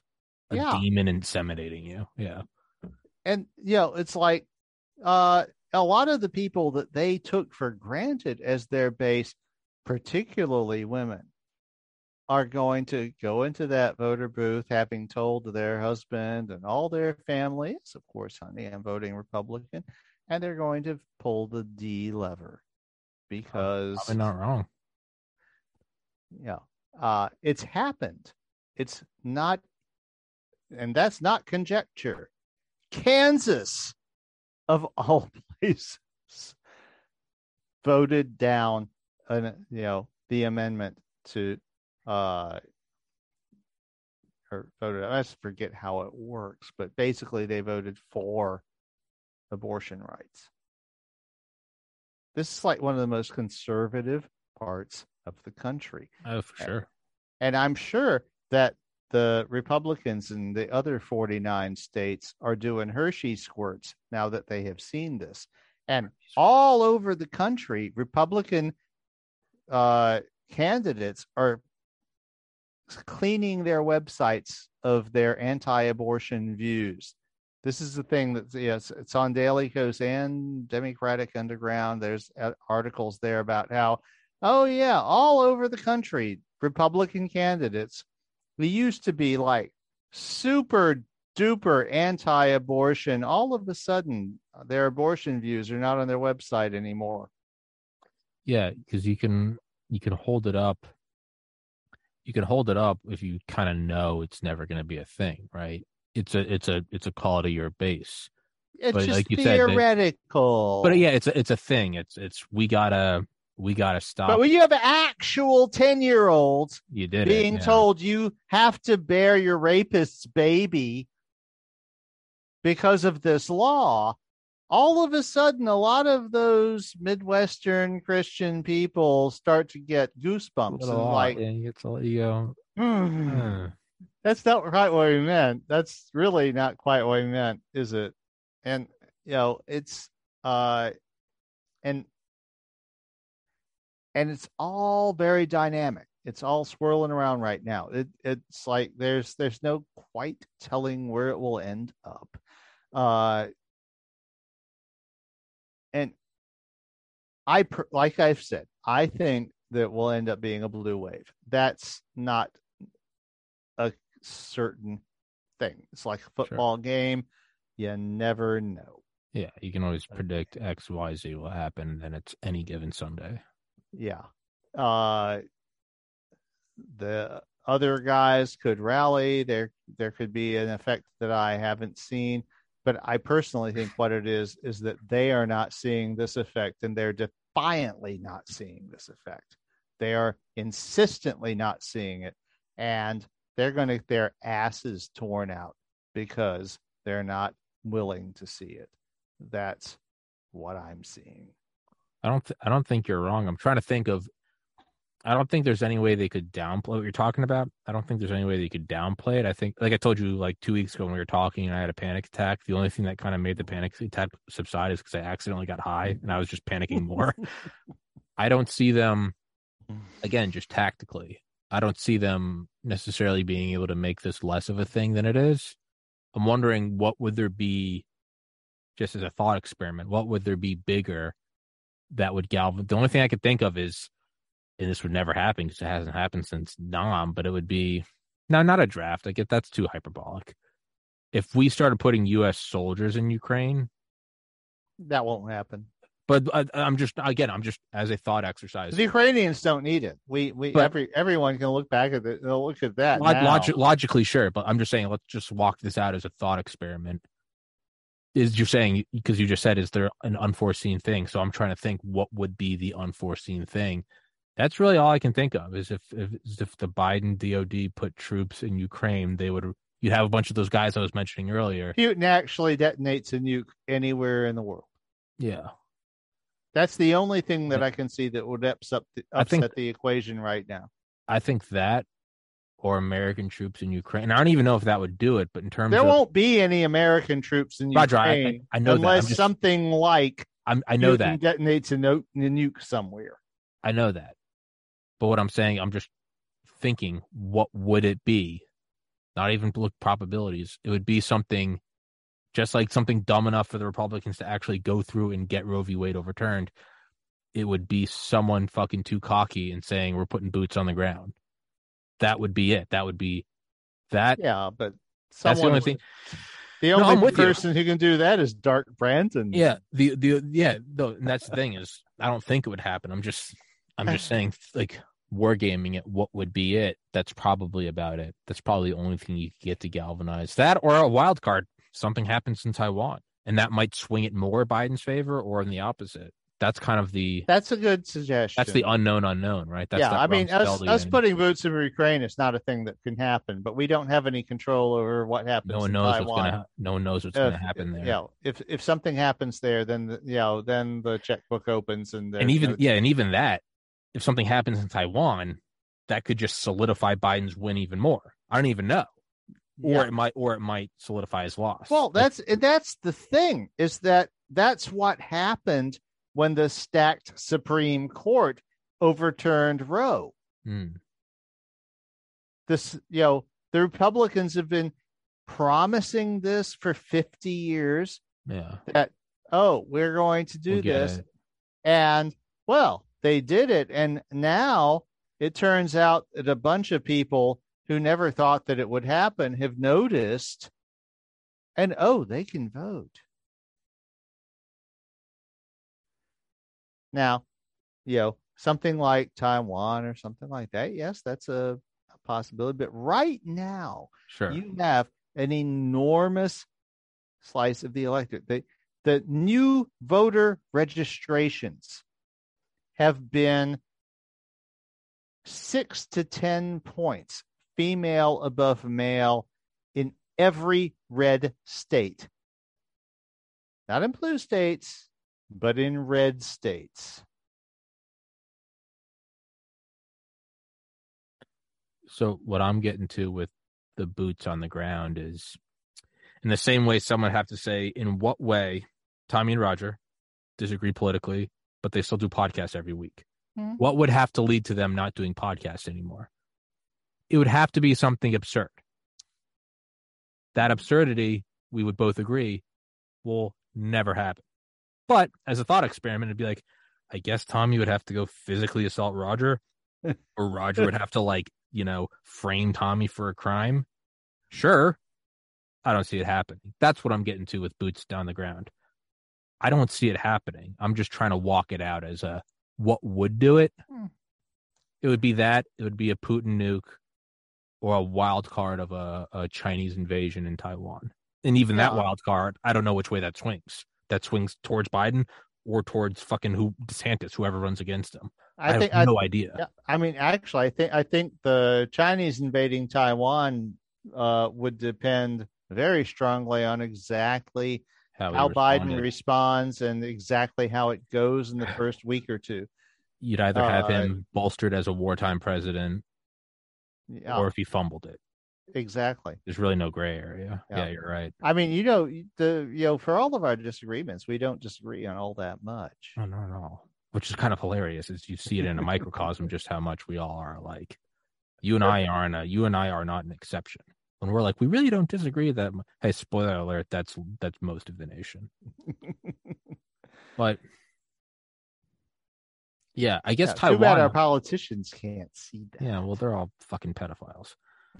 They're not that they're fucking pedophiles. They All of them. pedophiles. They're all every fucking, fucking every one of them. goddamn one of them. Party, Copy and pasted, 3D printed right out of Epstein Island. Epstein Epstein's temple is a fucking 3D printer. That's what it is. It's a it's a fake 3D printer. The whole House of Representatives is there, and the Senate. Um, kind of interesting though. I guess in a, in a final advertisement for Mopi, yeah, I would say Taiwan is kind of the singularity.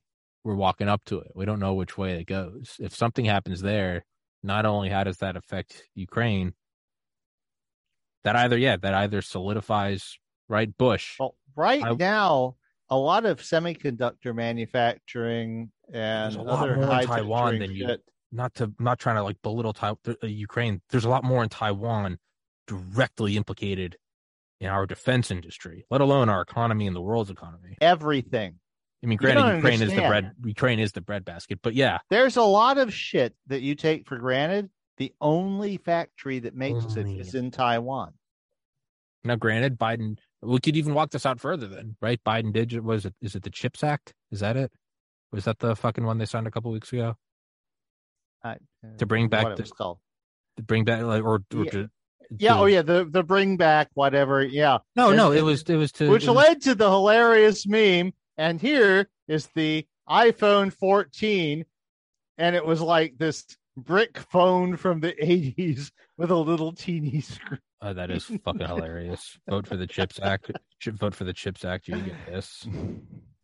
But what? But that's right. That was to subsidize uh, chip manufacturing in the United States. Well, and it's a thing. Oh, it's a Uh, good thing. I'm not. I'm not criticizing it. It's a- I- it's I use- I- good thing. I use chips made by a company called Parallax in Rocklin, California, and they design their own microprocessors. I've been using them for about 15 years. Uh, they have a very unique, innovative design, and it's it would be a side thing to say why, but uh, they recently, in the last three years, uh, came out with their second generation version, and they have uh, a group called On Semi, based in California, did the fabrication of the chips.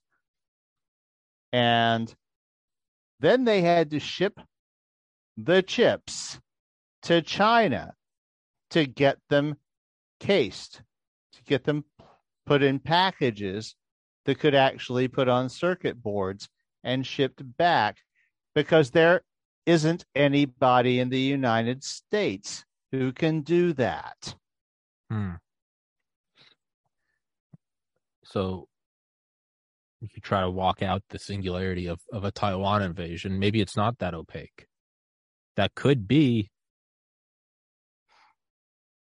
I think, logically, just let's look at it from chips.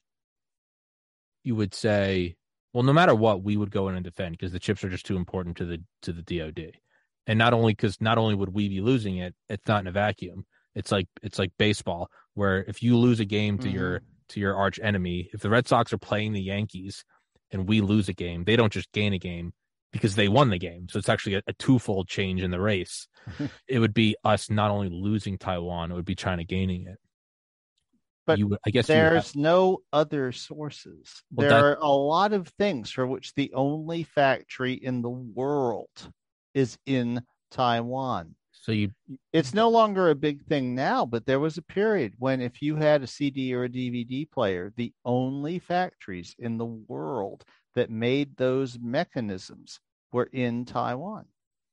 so walking this out, I I would say that a Taiwan invasion would probably benefit Biden just because it's it's a clear cut thing, and then not only that, you'd have to, and you and you'd be right. It wouldn't just be you know oh the de- it would it would be an objective fact that he did foresee and prepare for this with chips.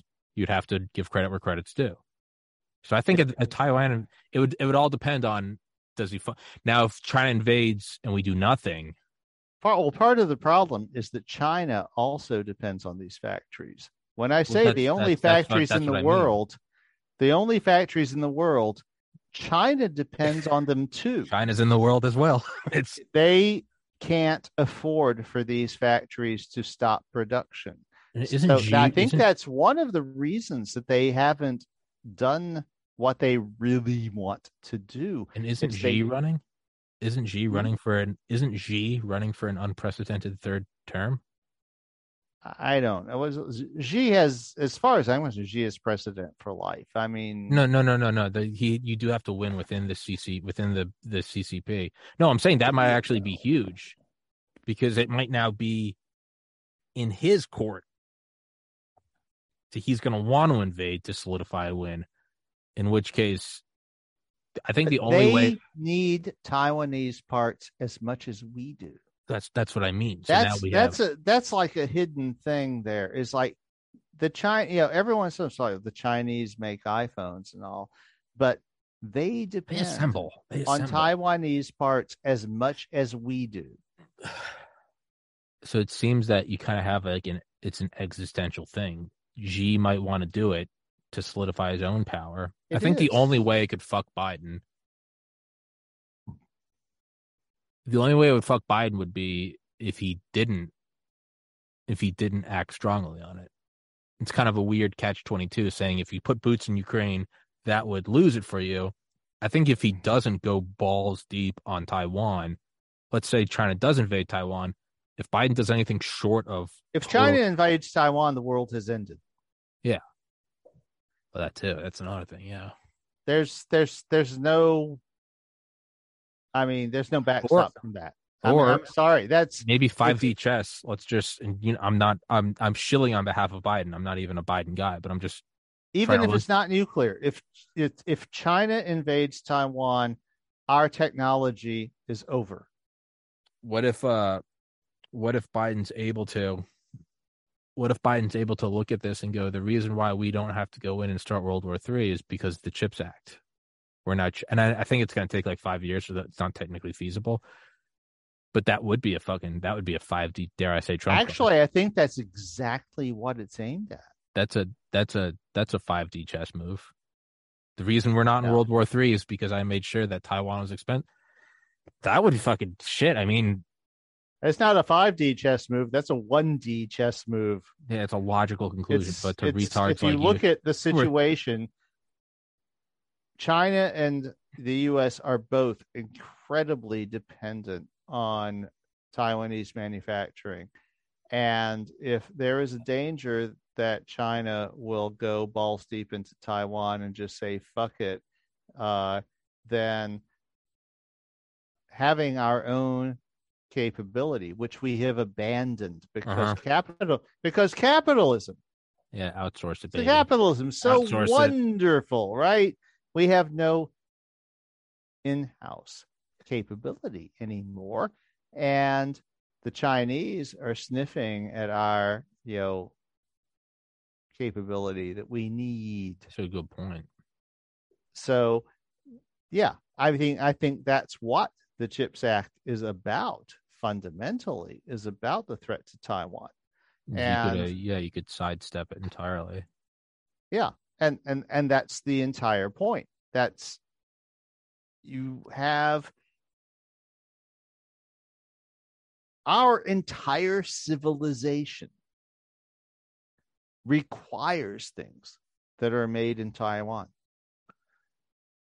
Mm. You have no fucking idea. I work in industry. I know you do. I know this is your this is your And- your, your wheelhouse. And if Taiwan were to suddenly be sucked off the face of the earth by the Martians tomorrow, we would be so fucked. Now, what the CHIPS Act is about is that, yeah, there was a time, you know, in the 1970s when I was learning computers, when we made all the fucking semiconductors. We invented it in Silicon Valley, which is why they call it that. Yeah. All right. And now, Parallax in Rocklin, California, near Sacramento, does their best.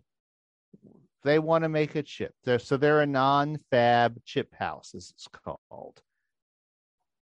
They design a chip, they get on semi to create it, to make the chips for them. They do that in the United States, in California. But then someone has to take the chips and mount them in packages that can be put on circuit boards and soldered onto place and all that shit. You know, because I can't take a piece of silicon a quarter inch of you know in yeah. diameter and, and all that. For that, they have to ship the whole lot of them to China. We do that with and uh... two weeks later, three weeks later, we get because because all of us all of us fanboys are going, what's the status of the propeller two? What's what's you know what's the status of the new chip? What's the status of the new chip? And there's like, okay, on semi did it. You know, we've gone through. It's like they had, oh, this, you know, we've gone through things where we had this breakdown, we had a problem, they had to re redo things and all this, and finally there's like we had a good, you know, we have good fab run. It's like I actually have a board mounted up there, a beta unit that turned out to have a flaw. The hobbyists, us, we found out about that, reported it back to them. They had to come out with a new version. Okay. So then they have to take those wafers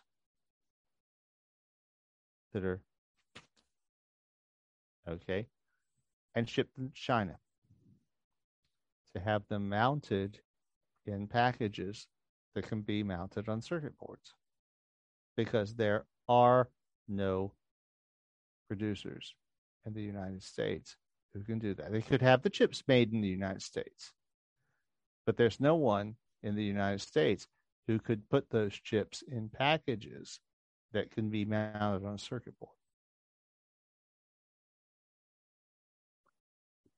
I'm trying to, and then let time get away from me. Got to wrap this up in like five minutes because I'm an idiot. I've got, of course, this has just evolved to us screaming about 3D printing pedophiles, but which is the natural course of episodes for you and I is to go yeah, this way, or, or, nuclear war, which we touched on, which is which means that we've run our course. But I was thinking, knowing the U.S. as little or as much as I do, I don't think we would take the, and this isn't even this isn't even a pro US stance. This is just what I think we would do for worse, not for better or worse, but for worse. I think if we bolstered up our own domestic chip manufacturing and removed or at least greatly diminished our own dependence on Taiwan and then China started to invade Taiwan, logically, I, I would love to see us just sidestep World War Three. I think what we would probably do is fund Taiwan in hopes that the chip the chip manufacturing places would get destroyed to de, to to uh, deprive China of that asset, which itself could spiral into World War Three. I don't. I'm not saying it's good. I, but I don't. I also don't not see us doing that. Well, it's hard to say because right now the status quo is very firmly entrenched in a lot of industries.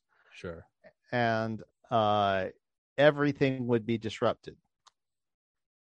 So it's like, would it be disrupted a little or would it be disrupted more? That's all you can hope for is to be disrupted less.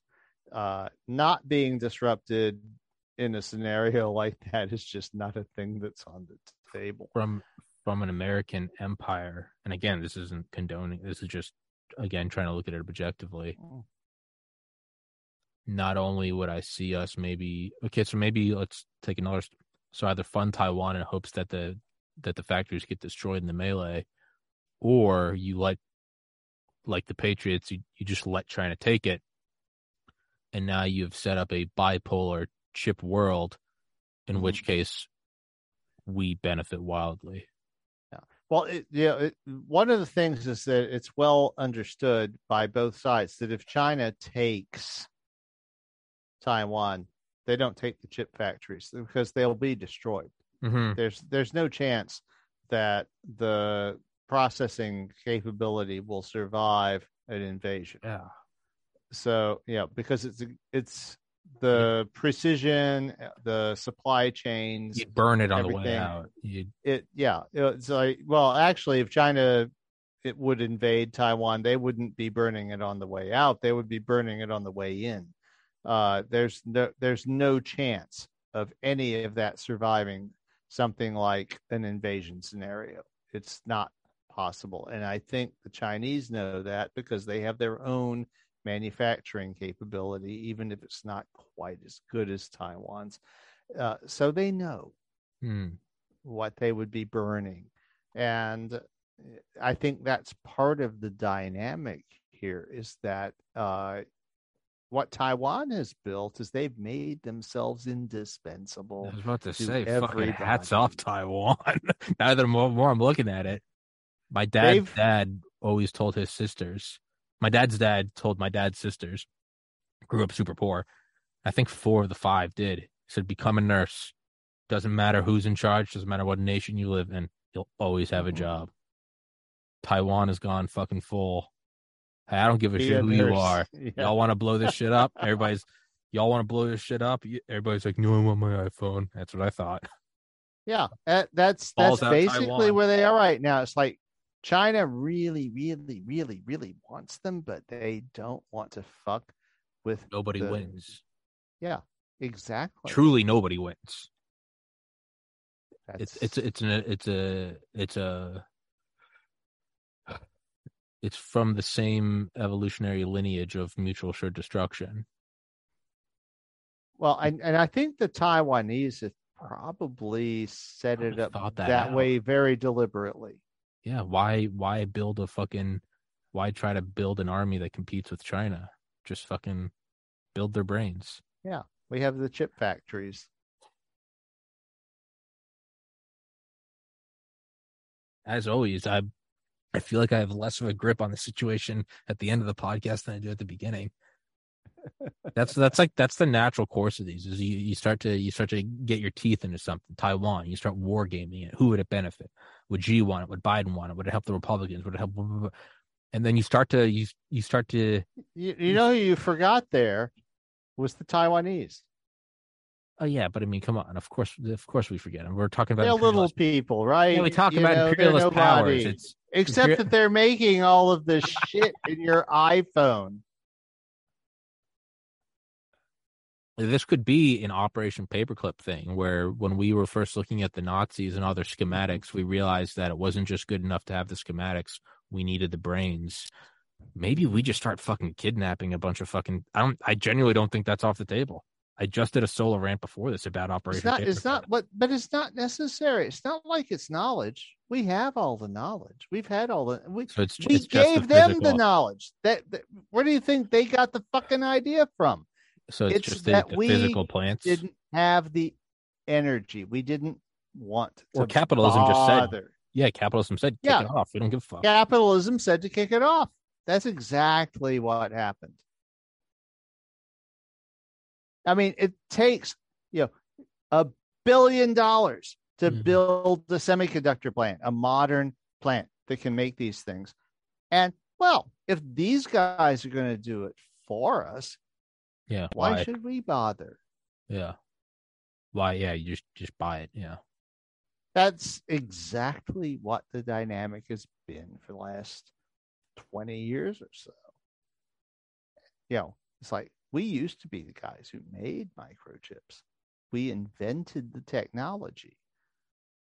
And then corporate people came in. It's like Hewlett Packard used to be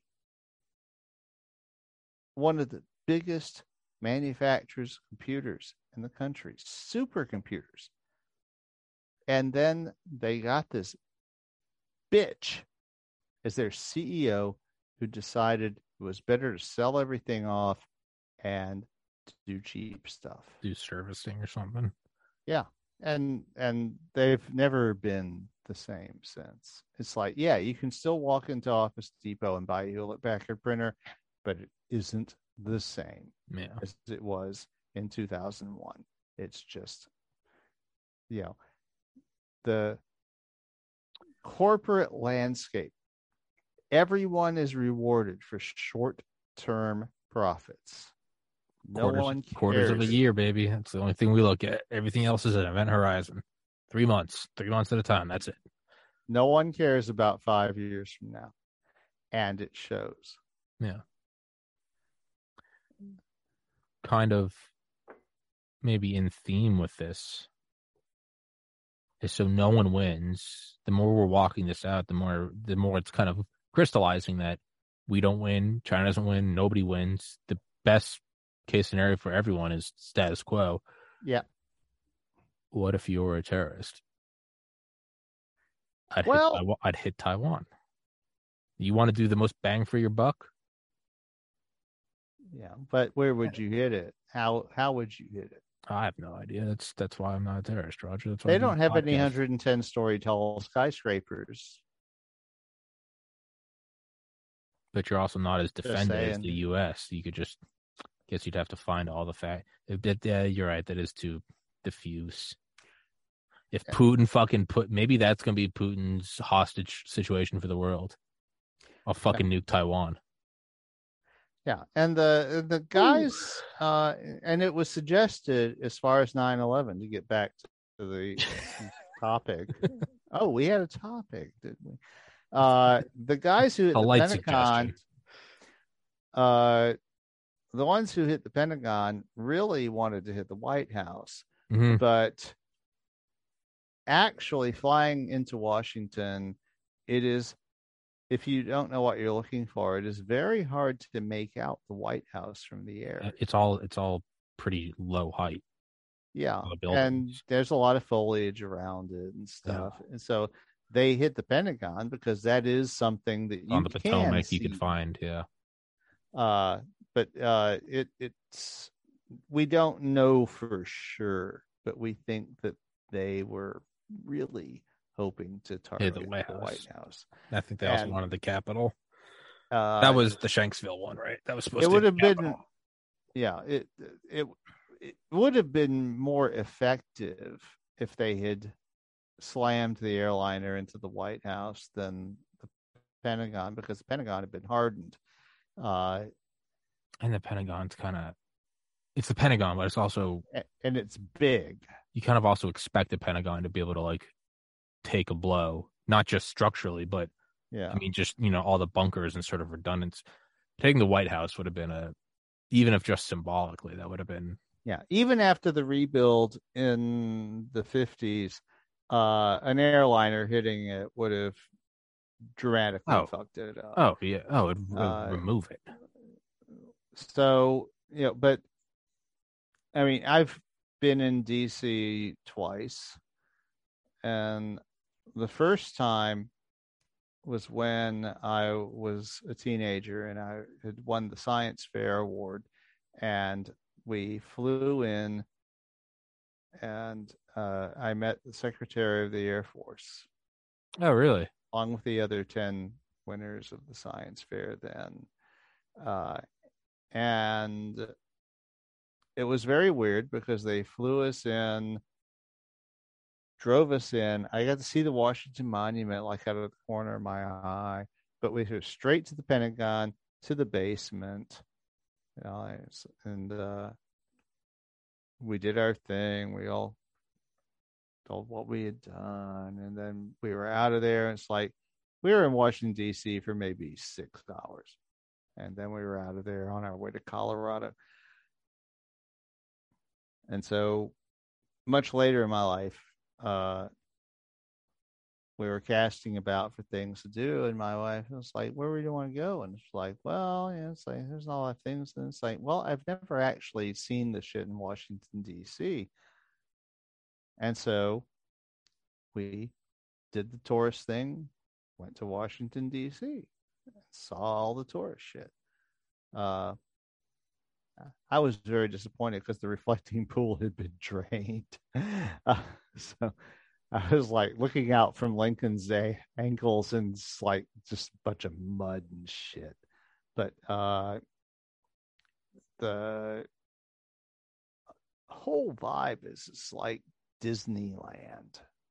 Hmm. It's like everything is underground. Yeah. and it's like we have like a world capital and a theme park in one place. It's America, baby. what else But would you? that is so America. I was gonna say that, that that perfect. What else would it? And you can get a Big Mac, of, of course. yeah. So it, it's uh, yeah, but but it's it's where we came from and where we're going at the same time. I would love to see those uh the underground uh like the tram system. The, the It's funny because in the subways, in the subway, there there are obviously entrances that are only meant to be used by people who have clearances.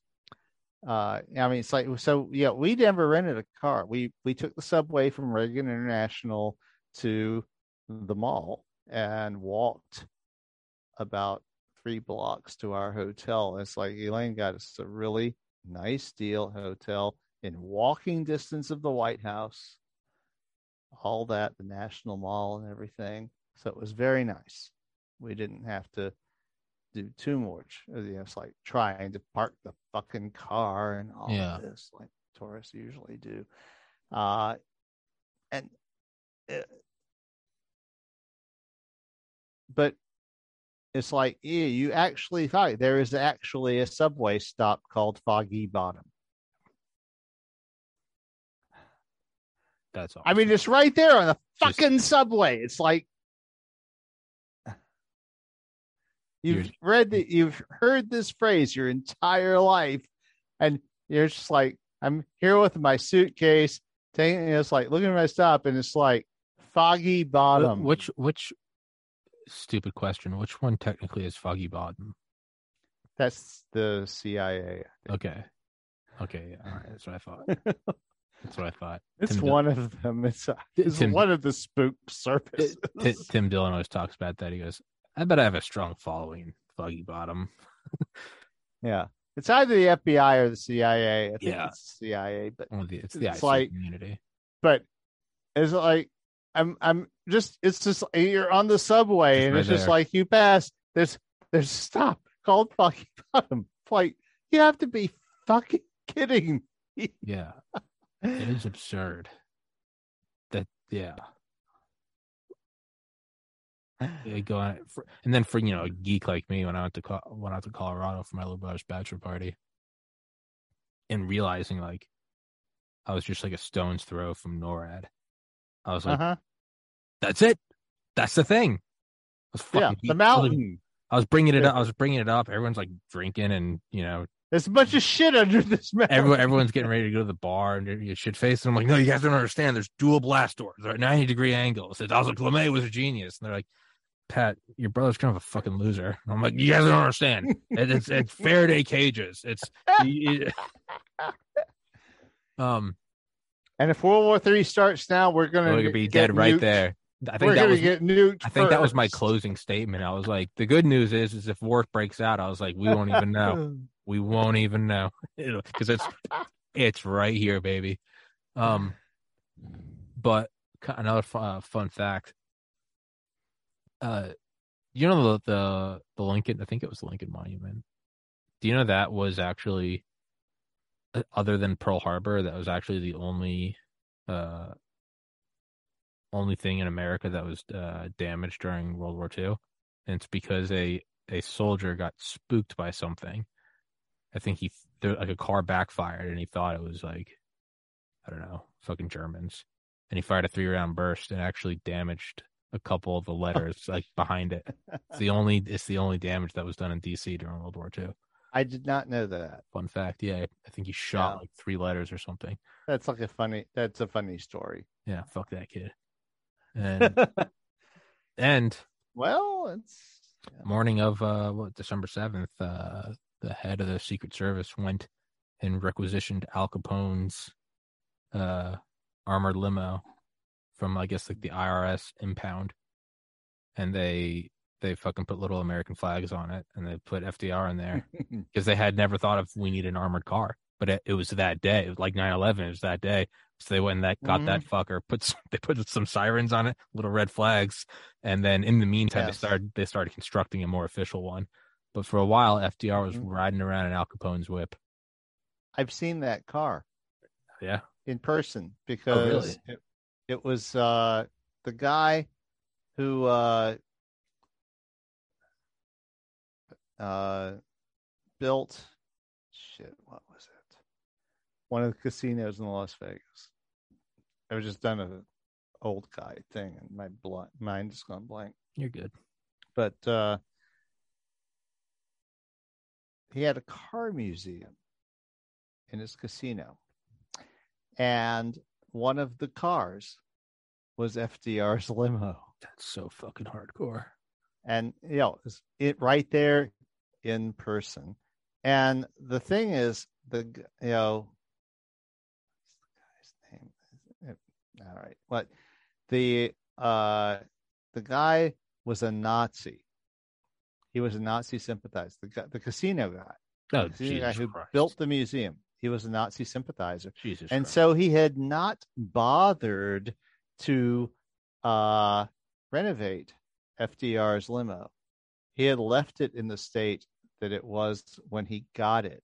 So this Just kind of like museum, full, kind of like an insult. Just yeah, and you know, so it's like there's all these other cars that have been perfectly restored and everything, and then there's this car that was clearly in a gunfight with bullet holes all over it because after they got rid of it, a drug lord had bought it from and they had drilled holes in the bulletproof windows to make gun Ports. ports. and stuff.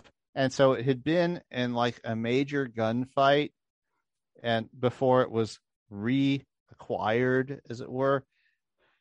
And this was like that's this so was amazing. FDR's limo, and it was just like left in that state in the car museum, and it was you know that there's such there that what a fucking poetic be- so so that because that wasn't the one because he had he only had Al Capone's for like a couple weeks before they got him a more official one. So Yeah. the beauty is is he rode around in Al Capone's and then had his own made and that one went yeah went back. went back to organized crime and got in a gunfight and all that. It's the So- it's fucking it's fucking Simba. It's just the circle of life. The circle of. FDR holding up a baby limo. well, Roger, I think we've effectively done a done a thorough podcast as we have reached nuclear war. Well, that's that's Well- that's about it. That's normally our canary. That's Yeah, we generally get here. when we get to thermonuclear army. When we never plan it. If anybody thinks this is like an mm-hmm. inside joke, it's not. Sadly, it's It seems to always happen. it's like a weird like entropy. we just reached this point. But But I didn't wear one of your signature shirts this week because you said you wanted to talk about 9/11, and I thought that would not be probably a good call. Yeah. So prob- was- thank you. It's probably a good call. Uh, yeah. Uh. Uh, shit. What is the name of that place? Uh, Nine I hate this. Happening. Uh, no, the it, names run away from me. and It's, it, it's strange. It's like I'll know something. That's happened to me after the concussion, man. It's right there. Yeah. Well, I can like feel it in my hand, but I can't name it. I say Imperial Palace. I'm not sure that's right. In Japan? No, the name of the casino. Oh, That might be right. that sounds right. I feel like that rings a bell. Yeah, there's one in Las Vegas, and there's uh there's one in Biloxi, Mississippi. I think it is the Imperial Palace. But the original guy who founded the one in Las Vegas actually got in trouble because he hosted a birthday party for Hitler that his Jesus employees Christ. were his employees were required to attend. Holy shit. Just when you think just when you think Little- the Just when you think the bit. just when you think the non-negotiable Fuhrer Fuhrer assemblies end. Yeah, uh, yeah. It was the IP. It's the IP Imperial Palace. You Yes, got it. I, I got it. Not yeah, the look. brain Not a- cells finally connected. Uh, not and yeah, they and and he had this. It, it was the most incredible fucking carve. He had an entire room of Duesenbergs. It's the Duesenberg room, and it had a bar. It was. We showed up there in nineteen, like 95 with a coupon from the coupon book that we had. It's like, we hear you have cheap, you know.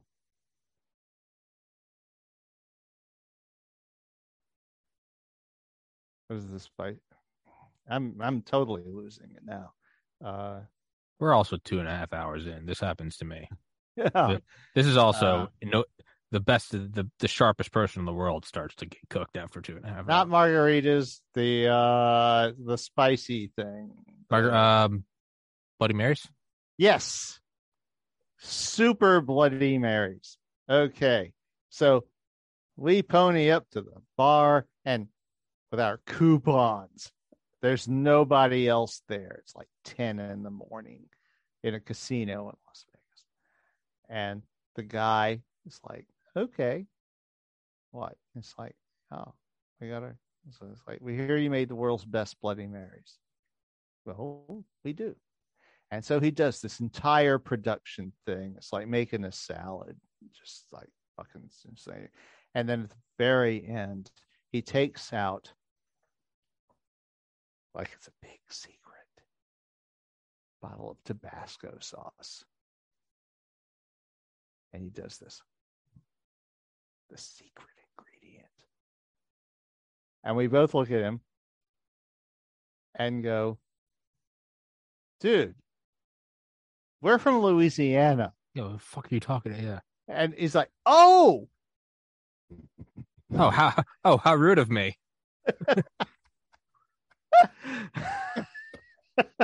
Excuse, I didn't know that. As, as you were. And he cracks open a car battery and starts draining that into him. My bad. Yeah, my, my bad. Could I interest you in some ICBM fuel? Yeah. Would you like some hydrazine? Like, all right, now we're talking. And yeah, but but that that and, and the FDR car, which the the guy who owned the place then is, like I said, a well that was a well known Nazi because he is dead now. It's just, there's nothing sadder than a fucking Nazi sympathizer. It's over. Dude. It's been over for 77 years.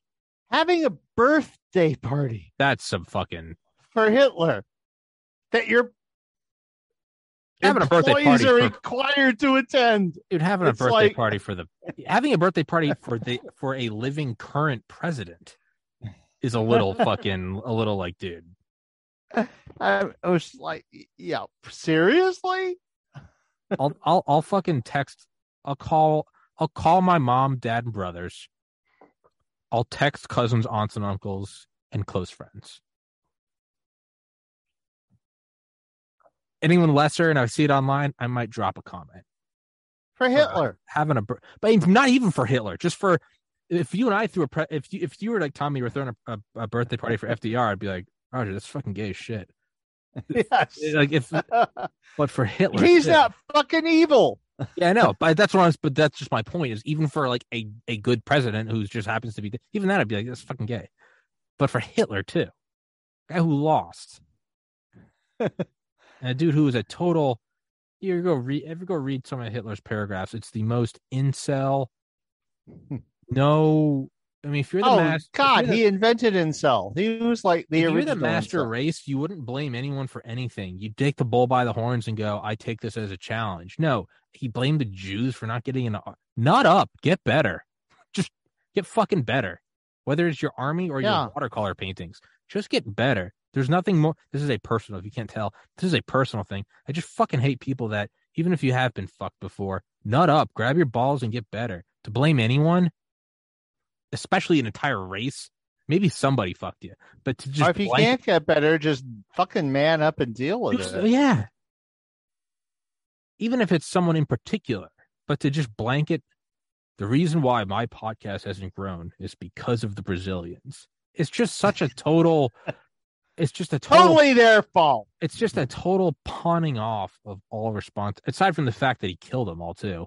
My the- wife is actually planning to go to Brazil in next year. I thought you were so about to say like your wife is planning- throwing a Hitler party. I was like, No, she's like, you know, it's like tell her, you know, it's like tell me who you want her to kill, and I can deal with, you know, it's like and pass it along. just passed it. Tell her, tell her regards from the pot. But no, I mean, of all people, not of only course, yeah, lose, the immigration people are going to totally love that. Yeah, they'll be like, "Hey, your husband was talking about openly killing." yeah, she's going to come in the room and it's like, did you She's like, say "Hey, anything she's like, about "Hey- this? hey, honey, Uh, The fuck is mm, this?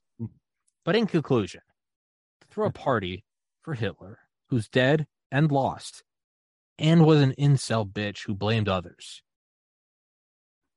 dude, And require your employees to all attend it. dude. And aside from that, it seems like you're a successful guy. You got a casino with a car collection. You've Mhm. come so far. Oh, he's a very rich guy. You've Yeah, come I- so come so far. well, Henry Ford also liked Hitler. Yeah, you're not wrong. So did Prescott Bush. Mm, You know, a lot of people did. a lot of So a lot of Wall Street. Uh... All right, final thing, then we gotta wrap this shit up. The Tim Dillon was doing one of his episodes a couple years ago, and I was talking about Tim Dillon. He's my favorite. He's my favorite fat gay comedian. And he was talking about whatever the musical uh, Meet Me in St. Louis. And ring, ring, ring goes the trolley. Like ding, ding, ding goes the bell. And he's like, I love this. He's like, looks back. He looks at the photos. He's like, look how well they're dressed. Look at the women. Look at the men. He's like, what a time. What a place to be alive. What year is this? And the producer goes, uh, 1944. And he goes, that's an unfortunate year. What I meant to say was, I don't like anything about that year. And he pauses and he goes, I dug myself into a bit of a hole here. I wasn't planning on this. And he goes, he goes, wasn't a bunch of Wall Street funding the Nazis? So he, ring, ring, ring goes the, bu- the uh, trolley, ding, ding, ding goes the bell. Germany's making us a lot of money. Stocks are up. Things are going well. Don't ask too many questions. But yeah, a lot of that's another thing. Not only paperclip do we bring it back. We never really talk about the before it when uh, we are making a fuck ton of money funding the right. Mhm. And absolutely. well, I don't know what I was expecting for a 9/11 episode, but oddly enough, I think this fit well. I can't put a finger on it, Well, but I think that's up to you. fits. I think That's the glove to you. Tommy. I think the I, this is a this is a this podcast this episode is very much a Rorschach test. You're gonna see what you want to see in this. You're gonna frame Roger and I however you want to frame it, and there's no right or wrong answer. But much like a Rorschach test, just keep it to yourself because I don't want to fucking hear it. Roger Williams, author of my favorite book, and my good friend. Thank you so much for coming on, man. Curators, conclusion of book two will be next week, and um, Sounds like a from that, plan. aside from that, hope everything's doing well. Hope you feel better. And uh much love, brother. Thank you so much. As always, it's a pleasure to talk. Go check out the book. It'll be in the description. As always, Amazon, Lulu. Fantastic. My favorite book. I say it for a reason.